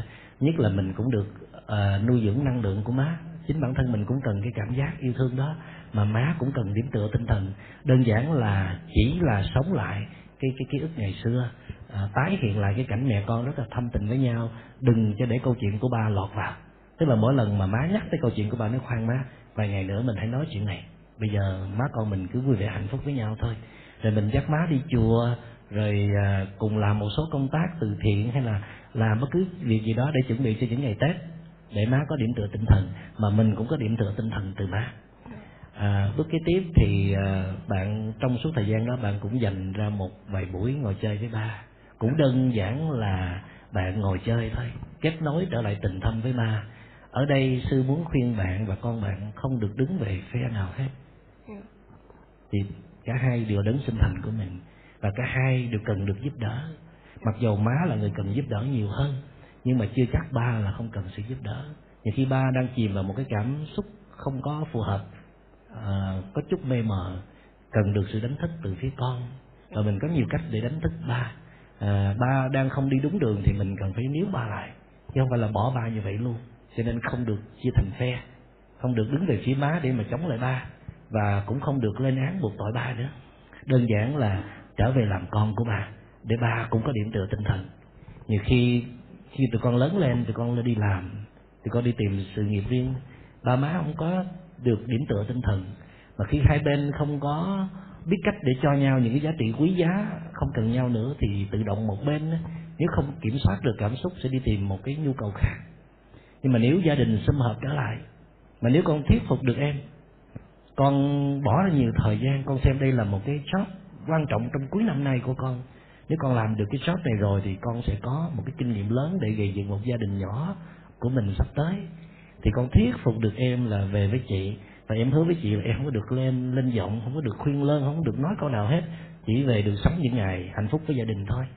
Thì lúc nào con thấy ổn, con thấy con không có cảm xúc á, tức là không có tức giận, không có bực bội á, thì chơi, đến chơi, ngồi trò chuyện với ba, tâm tình, xem cái đời sống của ba làm sao, ba đang làm gì, ba có những dự án nào, gia đình Phật tử sinh hoạt ra sao. Và cái lợi thế của con là ba con biết đạo, ba con biết điều phải quấy, chỉ là không kiềm chế được mà thôi. Thì trong quá trình tiếp xúc như vậy đó với má, thì con sẽ tưới tẩm vào những cái giá trị tốt đẹp của má để má có thêm tự tin trở lại. Tức là kể cho má nghe là má đã làm gì cho cuộc đời con nè, đã giúp đỡ hai chị em con nè, má đã tạo dựng được cái gì nè. Những lúc mà những người họ xuống tinh thần, mất phong độ đó, rất là cần có một người khác công nhận họ trở lại, nhắc cho họ nhớ họ những cái phẩm giá nào, thậm chí là lật cái album ra và cho má xem lại những cái hình ảnh đẹp giữa cả một gia đình, rồi kể cho má nghe những cái ưu điểm của bà. Nếu bà thấy má bắt đầu có thể nghe được, còn nếu má phản ứng dữ dội thì khoan. Tức là nhắc cho má nhớ là ba con á, không chỉ là một người người trăng hoa, mà ba con còn là một người hy sinh thế này, hy sinh thế nọ, giúp cho chị em con thế này, giúp chị em con thế kia, đã từng thương má như thế nào, những lúc má bệnh như thế nào, những lúc gia đình bên ngoại khó khăn bà ba đã làm cái gì, ngồi kể lại để nhắc cho má nhớ, để má bớt chăm bẩm vào cái, cái khuyết điểm của ba về hiện tại, để má bắt đầu có sự tôn kính, tin tưởng ba trở lại, thì cái sự hợp tác nó bắt đầu nó xảy ra. Và gặp ba cũng vậy, ngồi bên ba, hỏi ba cái ngày sau ngày tại sao ngày xưa ba cưới má, má có những ưu điểm nào, má từng có những cái kỷ niệm ngọt ngào nào với ba, ba kể cho tụi con nghe đi. Và mỗi ngày kêu ba kể một chút thôi, đừng có làm quá, ba tưởng đây là một cái cuộc điều tra tội phạm, phải rất là khéo. Thì khi ba nhắc như vậy, chính cái trong lòng ba nó cũng bắt đầu nó ấm áp trở lại, ba bớt chú ý chăm bẩm vào một cái đối phương. Và kỵ nhất là không được gặp người người đó, người thứ ba đó, để để hỏi chuyện. Thì con chỉ làm tốt nơi ba với má thôi, trong cái phạm vi có thể cho phép của mình. Thì nhắc cho ba nhớ xong đó, thì sau đó hỏi ba chứ ba thấy má có những cái khuyết điểm nào, những yếu kém nào, ba có thể nói cho tụi con biết không? Và nếu được ba chỉ cần liệt kê ba điểm nổi trội nhất. Thì thì có thể là khi ba kể ra thì mình thấy rằng là chính ba cũng biết là nó không có gì lớn lao hết, chỉ là cuối cùng là ba cần một cái người đơn giản là đừng có cằn nhằn ba, à, hay là hay khen ngợi ba, hay là công nhận những cái tác phẩm của ba, hay là thấy được những ưu điểm của ba, đơn giản là nghe lời ba, thí dụ như vậy. Thì mình xem coi tại sao mà ba với má có vấn đề. Có phải là má lúc nào cũng chê ba, lúc nào cũng phủ nhận khả năng của ba, lúc nào cũng không muốn lắng nghe ba hết không? Có thể vì lý do đó mà mà ba phải đi tìm một người khác thôi, chứ đâu phải là ba không thương má đâu. Tức là cái, cái khả năng của tụi con tốt nhất có thể đó là nhắc cho ba nhớ là ba rất là thương má, ba rất là muốn nâng đỡ cuộc đời của má, vì vậy mà tới giờ ba vẫn chưa bỏ má đó. Tức là ba đã có người khác mà vẫn chưa bỏ má. Và nhắc cho má nhớ là má cũng rất là thương ba, chứ không phải chỉ có ghét, chỉ có hận thù, hay là chỉ muốn kết thúc cuộc đời mình đi. Tưới tẩm lại, và tụi con sẽ rất là hạnh phúc khi tụi con làm được cái điều đó. Và xem tự tưởng tượng, cố gắng tưởng tượng mình là một chuyên gia tư vấn tâm lý, mình là sứ giả của tình thương, cái Tết này về đây để hàn gắn hai người lại, nhưng mà không đến mời hai người ngồi lại liền, mà chỉ tách riêng gặp từng người từng người. Khi mà con thấy tín hiệu cái thiện chí muốn muốn ngồi lại với nhau của hai người rồi đó, thì tụi con mới mời hai bên ngồi xuống. Rồi tụi con mới mới xin ba má là hãy sống với nhau thử thêm sáu tháng nữa, trong cái tốt nhất có thể được không? Coi như món quà ba má tặng tụi con. Ba có thể muốn bước thi, thêm bước nữa, nhưng mà phải sau sáu tháng đó. sáu tháng đó, hoặc là ba tháng. Nếu mà sáu tháng nhiều quá thì ba tháng. Và tụi con hứa là mỗi tháng tụi con sẽ về một lần, thí dụ vậy, vài ngày. Hoặc là mỗi tuần tụi con sẽ điện thoại hỏi thăm. Và các bạn phải lên hẳn một cái chiến lược để hỗ trợ cho cho việc ba muốn tái thiết lập tình cảm trở lại với má. Và hoặc là ba hứa với con là là qua Tết này đi, ba má thì mày hãy hãy đưa ra một cái quyết định, còn bây giờ thì hãy thử trở lại sống cái cái hạnh phúc gia đình có được hay không. Suy nghĩ rằng là nghề dạy nghề thôi, con càng làm với tất cả tình thương yêu và sự điềm tĩnh á, thì con tự dưng con sẽ nghĩ ra nhiều cách để không gây cái sự ái ngại hay là tự ái của ba với má, để đem hai người ngồi lại với nhau.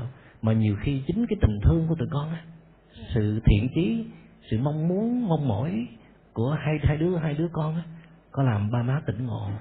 Má sẽ buông bỏ bất tự ái, mà ba cũng sẽ buông bỏ những cái ham muốn nhất thời của mình. Tình thương nó có sức mạnh lớn lắm, con phải tin vào điều đó. Dạ, con cảm ơn sư. Cảm ơn con, chúc con thành công. Dạ. Công việc của con hàng ngày đó chính là tiếp xúc với những người phụ nữ đau khổ trong vấn đề tình cảm, đặc biệt là trong hôn nhân. À, đó, dịch vụ kinh doanh của con không phải là dịch vụ tư vấn tâm lý ạ. À.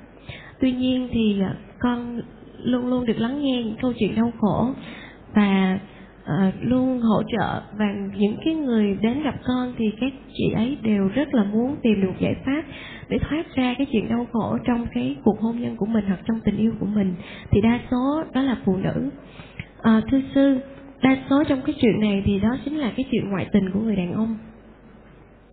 Xã hội phát triển thì con nhìn thấy được rằng là dịch vụ gọi là à, những cái dịch vụ bên ngoài đó làm cho người đàn ông rất dễ sa ngã, và đôi khi họ đẩy gia đình của mình đến sự tan vỡ. Thì khi những người phụ nữ tìm đến con á, thì đa số họ đã rất là đau khổ rồi.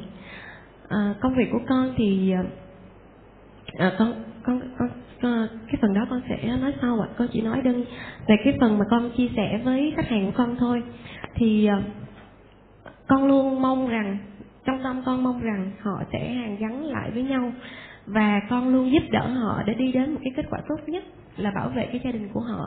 Trong một số trường hợp xấu có dấu hiệu của bạo lực, của bạo hành, thì con khuyên họ là ly hôn, nếu như cái người phụ nữ có đủ khả năng nuôi con và có đủ khả năng uh, làm chủ kinh tế. Nhưng trong một số trường hợp thì rất là bất khả thi, có nghĩa là họ không có khả năng đó và họ phải chấp nhận cái cuộc sống như vậy. À, thì trong trường hợp đó con khuyên rằng là tha thứ và quay về lo cho gia đình, chăm sóc, à, yêu thương những đứa con và tha thứ cho người chồng của mình. À, những cuộc hôn nhân kéo dài khoảng trên mười năm thì con khuyên họ rằng cân đối giữa mười năm hạnh phúc và một năm không hạnh phúc để giữ cuộc hôn nhân của mình ở lại. Tuy nhiên, sau tất cả những lời khuyên của con, có những ca thì thành công, có nghĩa rằng họ quay về sống với nhau ổn thỏa. Mặc dù như vậy, nhưng trong lòng người phụ nữ luôn luôn có cái sự uất hận, có nghĩa là họ, cái lời khuyên của con không đủ sức để có thể là tiêu trừ được cái sự đau khổ trong lòng của họ. Thì con xin sư cho con lời khuyên, có nghĩa là những trường hợp mà thuộc về ngoại tình như vậy, về những cái nỗi đau tình cảm như vậy đó, thì con nên làm như thế nào, con nên nói những lời gì để mà họ sống với nhau được hạnh phúc trọn vẹn và quên đi cái nỗi đau đó thật sự? Với điều kiện là người bên kia quay về, phải không? Chứ còn không quay về thì rất là khó. Dạ vâng ạ. À. À, khi người kia quay về mà vết thương nó vẫn còn, ý bạn là như vậy. Dạ vâng. Thì à, tôi nghĩ cái điều tiêu biểu nhất mà bạn nên nêu ra là đó, bạn thấy chưa? Cái sự phản bội của người kia đã khiến bạn cục ngã như vậy. Điều đó chứng tỏ là bạn từ rất lâu rồi chỉ dựa dẫm tình cảm vào người đó, mà bạn chưa có đời sống của riêng bạn. Cái sai lầm nhất trong cuộc hôn nhân là mình giao mạng mình cho người khác. Đáng, đáng lẽ trước trước khi bước vào hôn nhân thì bạn rất là ổn, bạn rất là vững, bạn nắm cuộc đời bạn trong tay của bạn. Bạn là một người có quyền lực, có địa vị, có sắc đẹp, có nhiều thứ, bạn tự hào, thậm chí là kiêu hãnh về điều đó. Nhưng mà khi bước vào khu vườn tình ái đó, bạn đã không kiểm soát được cảm xúc yêu thương của mình, bạn bị quấn chặt vào người đó và lệ thuộc vào người đó. Đến nỗi người đó cười thì bạn mới có thể vui được, người đó méo thì bạn cũng sẽ khó chịu và khổ đau. Nghĩa là khi bước vào hôn nhân, đáng lẽ ra người ta phải làm cái điều như vậy nè. Bạn phải tự chăm sóc cảm xúc của bạn trước, bạn phải làm cho bạn an ổn trước, và người kia cũng tự cân bằng bản thân họ. Khi nào mà hai bên không thể tự làm được á, một bên kiệt sức thì bên họ sẽ giúp đỡ. Ví dụ như khi hôm nay tôi cần anh quá thì tôi, tôi mong muốn anh có mặt ở đây làm cái này cái kia cho tôi, nhưng mà hôm sau tôi tin tôi khỏe hơn á thì tôi sẽ bớt cần anh lại. Nếu mà bạn đó có ý thức điều đó, nghĩa là mình phải chịu trách nhiệm cho cuộc đời mình là chính, còn người kia là một người đồng hành, một partner, một người yểm trợ, một người nâng đỡ, chứ không phải là mình rước họ vào cuộc đời mình để chịu trách nhiệm cho cuộc đời mình. Hầu hết những sai lầm của tất cả chúng ta đó là do chúng ta quá dựa vào tình cảm vào người đó. Bạn nghĩ một cái người đó không phải là thánh thì không cách nào luôn luôn là điểm tựa tinh thần cho người khác dựa vào được. Có lúc họ cũng yếu, có lúc họ cũng cần dựa ngược lại mình, mà mình lại không thể nào làm bờ vai vững chắc cho người kia được, tại vì mình đâu có sẵn sàng. Bản thân mình còn còn không tự dựa được, làm sao cho người một người đàn ông dựa vào được. Cho nên đó là cái cái điểm then chốt để khi mà người kia, thậm chí là chỉ cần người đó bớt thương bạn lại một chút là bạn cảm thấy hụt hẫng, bạn cảm thấy khó chịu. Mà khi người đó cảm thấy ngột ngạt, mệt mỏi vì sống mà cứ phải phục dịch cho cho bạn suốt như vậy đó, thì người kia phải đi tìm một cái người mà ít phải phục dịch, hoặc là hoặc là người kia đó ít có gây tổn thương cho họ, chứ chưa chắc là họ không còn thương bạn. Họ còn thương bạn, nhưng mà họ cảm thấy rất là mệt, là tại vì bạn cứ phải dựa vào họ, nhờ họ mà bạn mới có hạnh phúc được, thì họ không đủ sức nữa. Nếu như bạn giảm bớt cái đòi hỏi của mình chút, bạn tự chăm sóc bản thân mình một chút, bạn có một đời sống của riêng mình, nghĩa là lúc nào cần gặp chàng, cần tương tác với chàng, cần trao đổi cảm xúc với chàng, còn lúc nào mình cần trở về tập thể dục, tập yoga, tập uh, đọc một cuốn quyển sách hay, tập thiền, tập bất cứ một cái gì đó để mình có một cái cái sự cân bằng của riêng mình á, thì cái cái mức độ làm tổn thương nhau rất là thấp. Hầu hết người ta làm tổn thương nhau tại vì bên này quá lệ thuộc vào bên kia, hễ lệ thuộc thì sẽ đòi hỏi, mà sự đòi hỏi là không có giới hạn. Cho nên sau khi người đó quay trở về đó, bạn phải tự cố gắng chữa lành vết thương của mình bằng cách là hãy thiết lập một đời sống riêng của mình, một chương trình sinh hoạt riêng, một chương trình mà trong đó chỉ có mình mình thôi. Và lúc nào mà mình ổn nhất, phong độ tốt nhất thì hãy tương tác với người kia. Đấy, dĩ nhiên là có những lúc mình cũng cần bên kia giúp đỡ nếu mình yếu, nhưng mà đừng có lúc nào như vậy hết. Không ai đủ bản lĩnh để làm cái điểm dựa liên tục liên tục từ ngày này qua ngày khác cho mình cả, nếu không phải là chính mình. Bạn thử nghĩ xem, sống chung với một người mà mỗi người tự trách nhiệm, chịu trách nhiệm cho bản thân mình, tự giải quyết những cảm xúc của mình, không phải mỗi lần giận cái phải tìm người đó, mỗi lần ghen phải tìm người đó, mỗi lần lạc lõng cô đơn là cứ phải tìm người đó, thì cái liên hệ đó sẽ rất là ổn. Một cái người mà luôn luôn chịu trách nhiệm để quản lý cảm xúc của mình rất là ổn, thì cái cái chuyện người đó phản bội là một tiếng chuông để cảnh báo bạn biết rằng là bạn đã tới lúc quay về chăm sóc bản thân mình thật là tốt, đừng có giao hoàn toàn cho người kia nữa. À, dạ con cảm ơn sư ạ. Nhưng mà con muốn hỏi thêm một chút nữa. Cái xã hội Việt Nam mình, cái văn hóa truyền thống người Việt Nam mình, khi xây dựng một gia đình thì người phụ nữ luôn luôn được yêu cầu ra phía sau nuôi con, chăm sóc nhà cửa, và người đàn ông đi bước ra xã hội để lo cái vấn đề kinh tế gọi là trụ cột gia đình. Thì cái người đàn ông đa số của Việt Nam mình rất là gia trưởng, rất là độc đoán. Con đang nói là số đông thôi chứ không phải là tất cả. Thì những người phụ nữ rơi vào những cái hoàn cảnh đó đa số gặp phải những người chồng như vậy. Chứ bản thân họ thì con nhìn thấy rằng họ có nhận thức tốt, chứ không phải là họ hoàn toàn là lệ thuộc vào cái tình cảm của người đàn ông kia, nhưng họ bị người đàn ông đó quá ràng buộc cho nên họ không thoát ra được. Tôi nói thật với bạn rằng là nếu bạn không có nhu cầu gì về người kia, không quá cần người kia, thì người kia không đủ sức làm làm làm làm tội, làm tình gì với bạn hết. Người đó không có quyền lực được với bạn nếu bạn tin vào những cái giá trị khác của mình. Nếu bạn tin rằng cái việc nội trợ của bạn hoàn toàn có giá trị, nếu bạn tin rằng cái việc bạn thương yêu chăm sóc người đó hoàn toàn có giá trị, bạn không quá đề cao về tiền bạc, bạn không quá tôn vinh về cái quyền lực địa vị của người đó, là cái thứ nhất. Cái thứ hai là bạn ít cần người đó. Tại vì có nhiều phụ nữ rất là ủy mị tình cảm. Ngay khi bước vào hôn nhân là tôi biết chắc người này sẽ khổ, tại vì nhìn con mắt là biết khổ rồi. Ước đẫm lệ liên tục. Tại vì tức là mình tạo một cái cơ sở để người kia lấn lướt mình bằng cách là quá cần vào người đó. Lúc nào cũng tức là mình thể hiện cái sự dưới cơ người đó ngay khi mà mình tiếp xúc với người đó rồi, thì đừng hỏi tại sao người đó thể hiện được quyền lực đối với mình. Nếu một người á, họ có thói quen gia trưởng, họ thói quen hiếp đáp người bên dưới, điều phục người dưới, mà người đó cứng cựa, người dưới bản lĩnh, người đó có tự tin vào bản thân, người đó lúc nào cũng làm chủ cảm xúc của mình, không có quá lệ thuộc vào cảm xúc người kia, thì cái sự điều khiển rất ít khi xảy ra.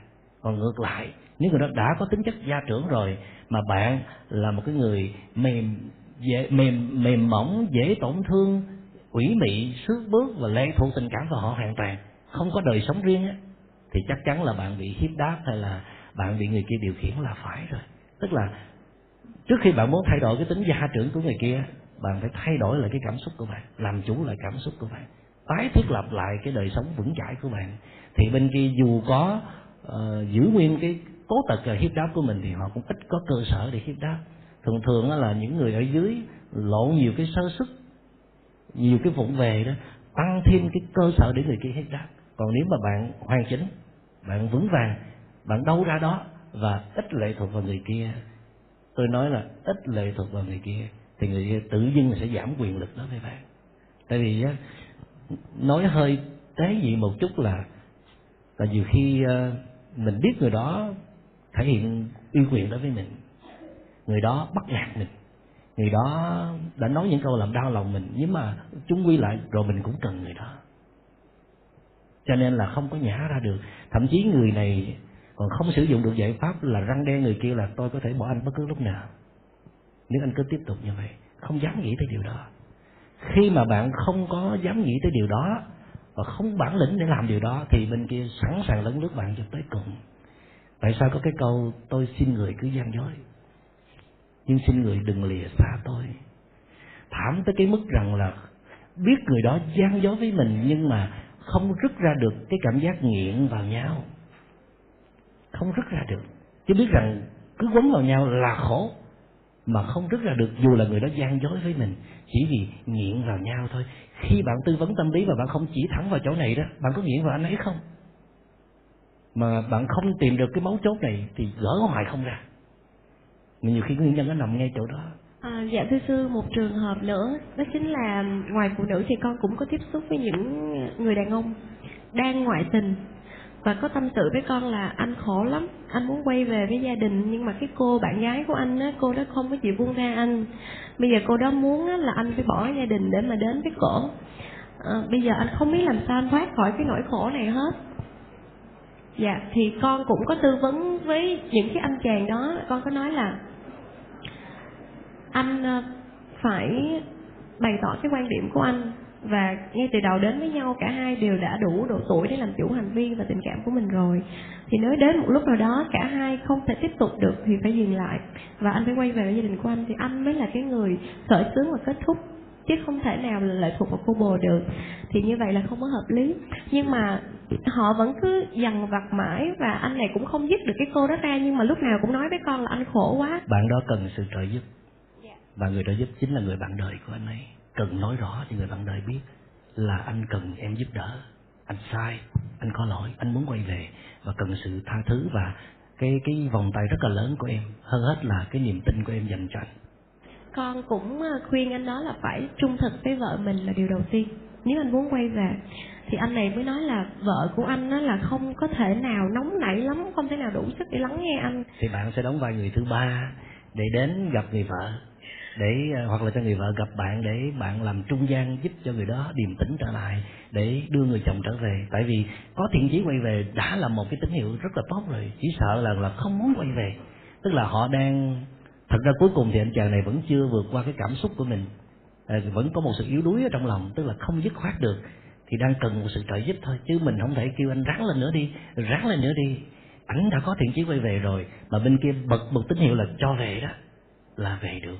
Thì khi mà có một bên nữa đưa cánh tay thì anh sẽ đủ can đảm quay trở về mà đủ sức để đối đầu với người thứ ba. Dạ thưa sư, thì sau tất cả những cái trường hợp mà con gặp phải đó sư, thì con nhìn thấy một điều rằng cả nam và cả nữ khi rơi vào lưới tình rồi thì ai cũng đau khổ cả, kể cả người đi ngoại tình hay người ở nhà đi chăng nữa, và kể cả người thứ ba hệ lụy vào họ cũng đau khổ. Thì thưa sư, con phải làm sao để con có thể là giúp họ vượt qua những cái những cái cảm giác đó và họ quay về sống đúng đắn hơn? Bởi vì con nhìn thấy là cái cảm xúc của họ nó cứ lan man mãi. Nhiều nhiều cái ca con theo đuổi quá con mệt mỏi. Ai, câu hỏi của con cũng là suy nghĩ của sư.